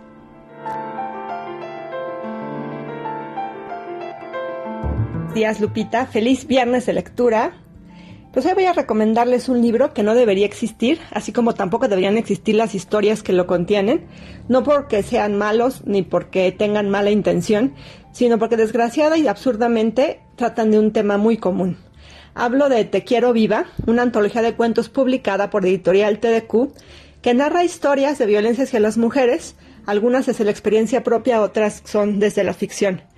Fíjate que Mónica Navarro y Marlene Corona, que son creadoras de Té de Querer, estaban hartas de escuchar y escuchar acerca de asesinatos, desapariciones y maltrato hacia las mujeres sin hacer nada por ayudar. Entonces decidieron intentar combatir desde lo que mejor saben hacer, que es escribir. Así, invitaron a diversos escritores a crear cuentos cortos sobre el tema para hacer un libro.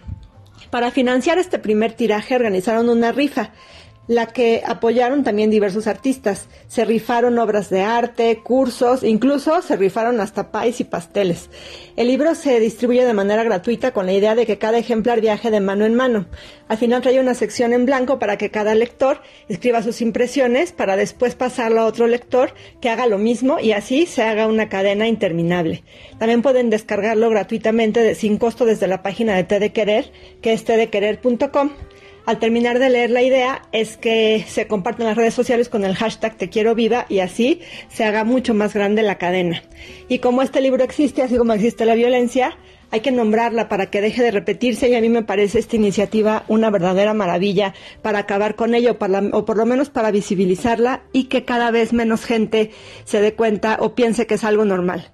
El libro se llama Te quiero viva, es editorial Te de Querer y lo pueden encontrar de manera gratuita en el portal tedequerer.com. ¿Cómo ves, Lupita?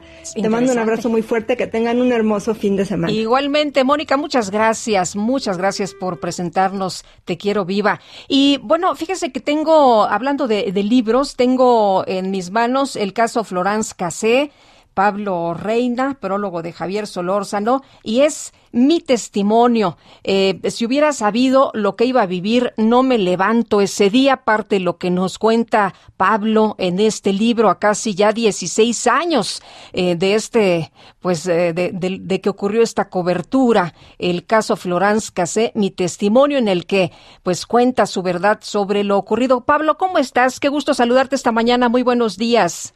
Lupita, muy buenos días. Al contrario, muchísimas gracias a ti por permitirme hablar contigo y con tu auditorio. Oye, cubriste una nota en vivo donde nos presentabas a unos supuestos secuestradores y a personas liberadas. Lo que después se dijo era un montaje y te señalaron, pues, como haber sugerido a la AFI que hiciera una recreación. Cuéntanos, Pablo, sobre lo ocurrido, sobre la verdad de lo ocurrido y tu testimonio. Gracias, Lupita. Bueno, primero comentarte que eso, como tú bien dices, ocurrió hace ya casi 16 años. Yo cubrí una nota en la que los que presentaron realmente a las víctimas y a los eh, re- presuntos responsables fue la Agencia Federal de Investigación. Yo solamente fui como periodista y perdí mi trabajo a causa de esto porque la empresa para la que yo trabajaba, que era Televisa, quiso apoyar al gobierno y responsabilizarme a mí. Y bueno, parte de lo que narro en el libro de cómo me defendí de este hecho y de lo que logré, obtuve y descubrí es eh, pues lo que cuento a través de casi 200 páginas y el resultado de lo que obtuve, de cómo pues poco a poco se fue desentramando esto, eh, debido a que todos los involucrados de alguna manera en este tema denunciaron lo que había pasado.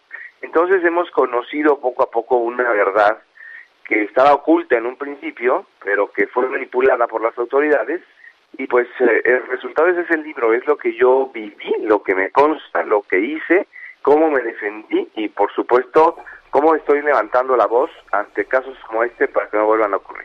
Oye, Pablo, eh, lo, que tú nos dices es, a ver, yo recibí una llamada como pues era usual en, en, muchos momentos de coberturas periodísticas que te dicen eh, algunos eh, autoridades, oye, va a haber tal cosa y, lo que hace el reportero pues es moverse al lugar de los hechos. Eh, esta eh, lo, lo narras, a ver, recibiste una llamada en la madrugada que te decía que iba a haber una pues un operativo, ¿no?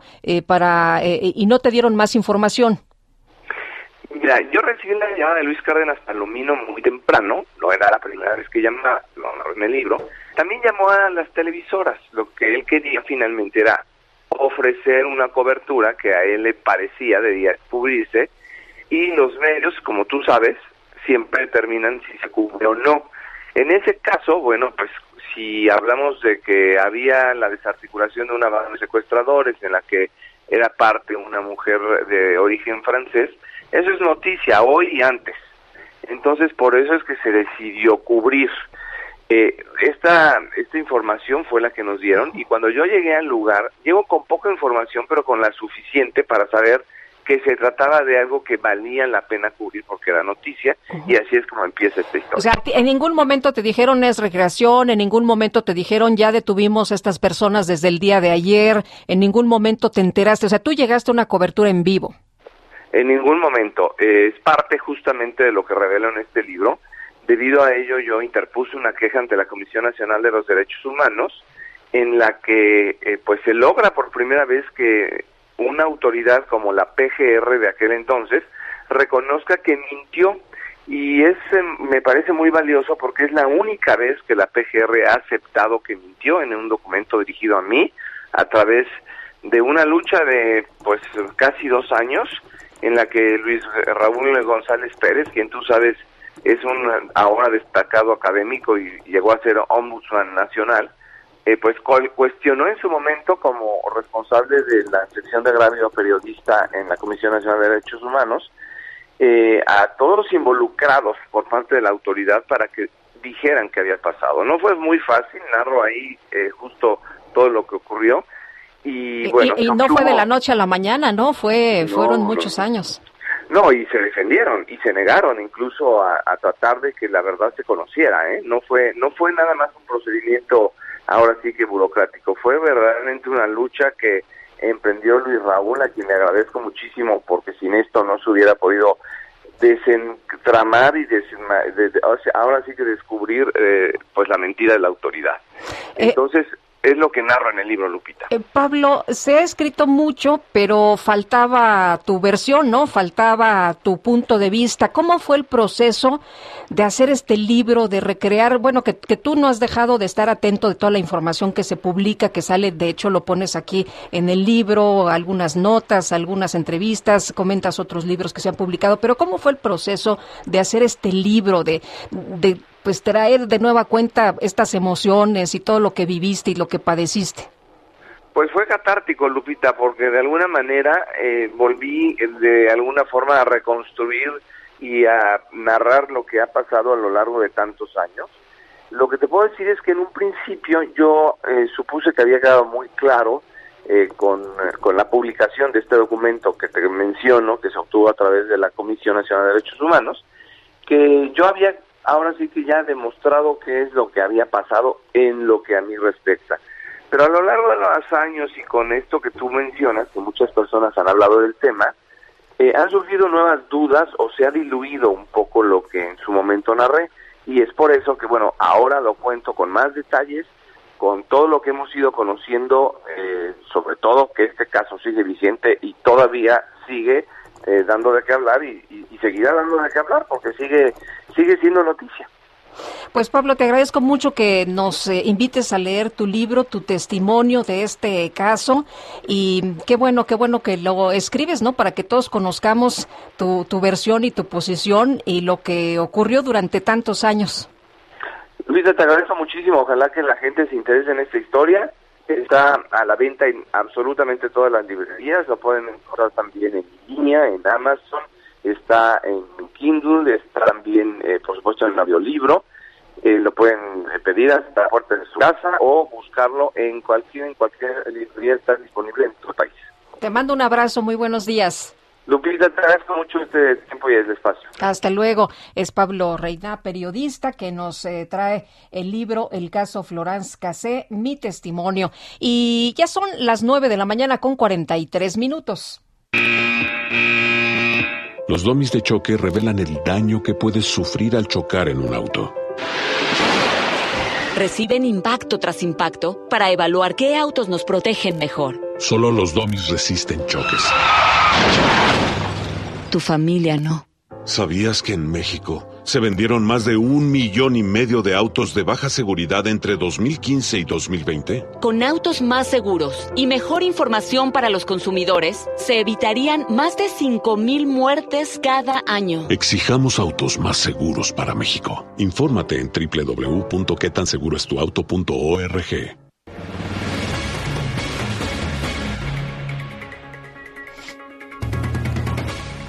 Le tengo más información esta mañana y la oficina de la Policía Internacional Interpol ha girado ya una ficha roja contra el exdirector de Pemex, Carlos Treviño Medina, para que sea buscado y localizado en 194 países por el caso de la planta de etileno 21.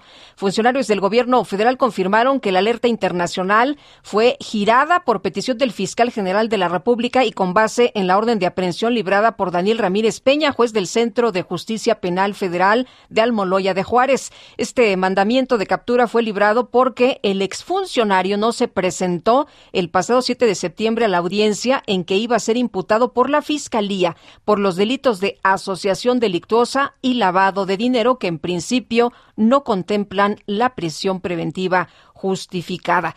Y vámonos ahora con Israel Lorenzana, que anda por allá en Polanco. ¿Qué pasa a esta hora, Israel? Cuéntanos, buenos días. Lupita, muchísimas gracias. Pues nos encontramos ubicados aquí en la zona de Mariano Escobedo, al cruce con Presidente Mazarik, y ya hemos hecho un recorrido importante en algunas vialidades aquí en la zona de Polanco. De entrada, por supuesto, la zona de Presidente Mazarik, en términos generales, una circulación aceptable para nuestros amigos que van con dirección hacia la zona del periférico. A través de la zona de Mariano Escobedo, es donde ya hemos encontrado asentamientos, el eje 3 Norte, a partir de la zona de Tacuba y con dirección hacia Chapultepec, presenta asentamientos considerables en los cruces marcados con semáforo. No hay que abandonar esa arteria si requieren de alguna alternativa.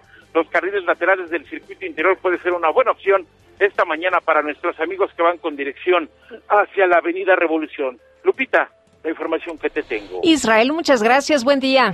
Hasta luego. Hasta luego. Y también tenemos información con Gerardo Galicia. ¿Qué tal, Gerardo? Lupita, Sergio, excelente mañana. Tenemos reportes de Tlalpan. Está muy afectada la circulación y en mucho tiene que ver el transporte provisional que se ha implementado entre la estación de tren ligero de Zahualpilli y Tasqueña. Tenemos unidades del trolebús estacionadas en el carril de extrema derecha. Esto provoca reducción de carriles sobre Tlalpan y el avance verdaderamente complicado. Dejan atrás el viaducto Tlalpan y se dirigen hacia la zona del circuito bicentenario. Hay que recordar que tenemos falla en el tren ligero entre Nezahualpilli y la estación Tasqueña por un accidente que ocurrió por la madrugada. Se está trabajando a marchas forzadas, pero mientras esto ocurre, el trolebús es el que da el servicio gratuito en este tramo de afectación. Y lo que nos comentan los usuarios es que en general el servicio sigue siendo bastante rápido. El único problema es dejar atrás el tren ligero e ingresar al trolebús, un proceso que dura, que dura cerca de cinco minutos. Por lo pronto, Lupita, Sergio, el reporte. Muy bien, muchas gracias, Gerardo. Hasta luego. Hasta luego, ya son las 9 de la mañana con 47 minutos.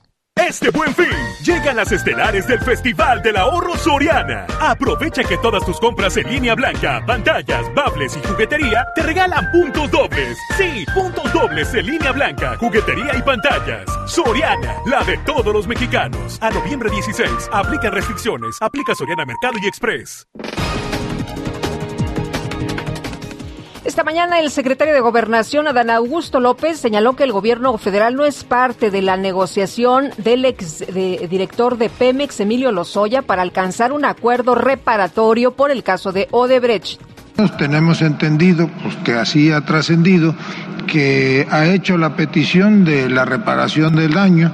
La denuncia fue presentada por Petróleos Mexicanos previa autorización del Consejo de Administración y son ellos los que tienen que decidir si conforme a su visión jurídica pues se satisface eh, y procede la reparación de daño. No puede haber reparación de daño si la parte ofendida, en este caso Petróleos Mexicanos, no está conforme con el monto que se ofrece. Bueno, y en este espacio, el consejero electoral Ciro Murayama advirtió que el recorte que plantea la Cámara de Diputados al presupuesto solicitado por el INE para 2022 podría formar parte de una estrategia en contra del organismo. a lo que nos pueden llevar es a la crónica de un golpe anunciado que es INE, te ordeno hacer la revocación de mandato. Segundo, no te doy un céntimo para hacerla. Tercero, digo que el INE no sirve. Vámonos sobre la autonomía y la independencia del INE. Estamos ante el riesgo de que se empiece a lesionar el sistema electoral mexicano que permite el ejercicio de los derechos políticos Y la representante de México ante la Organización de Estados Americanos, Lucelena Baños, denunció que a pesar de la necesidad de superar la pandemia de COVID-19, el organismo se dedicó a interferir en la política interna de ciertos países. México rechaza rotundamente, como lo haría cualquier Estado, todo intento de perturbar desde el exterior el orden constitucional en cualquier país y no acepta que bajo este argumento la OEA asuma que cuenta con poderes supranacionales o con instrumentos para intervenir en los asuntos internos de nuestros estados. Vemos con preocupación cómo en los últimos años la Secretaría General se ha convertido en un órgano de intromisión política y electoral. Este viernes, la Asamblea General de la OEA va a discutir un proyecto de resolución impulsado por ocho países para que el Consejo Permanente del organismo realice una evaluación colectiva inmediata sobre las pasadas elecciones presidenciales de Nicaragua. El Ministerio de Relaciones Exteriores de Palestina informó que en los teléfonos de tres altos funcionarios se ha detectado el programa espía Pegasus desarrollado por la empresa israelí NSO Group.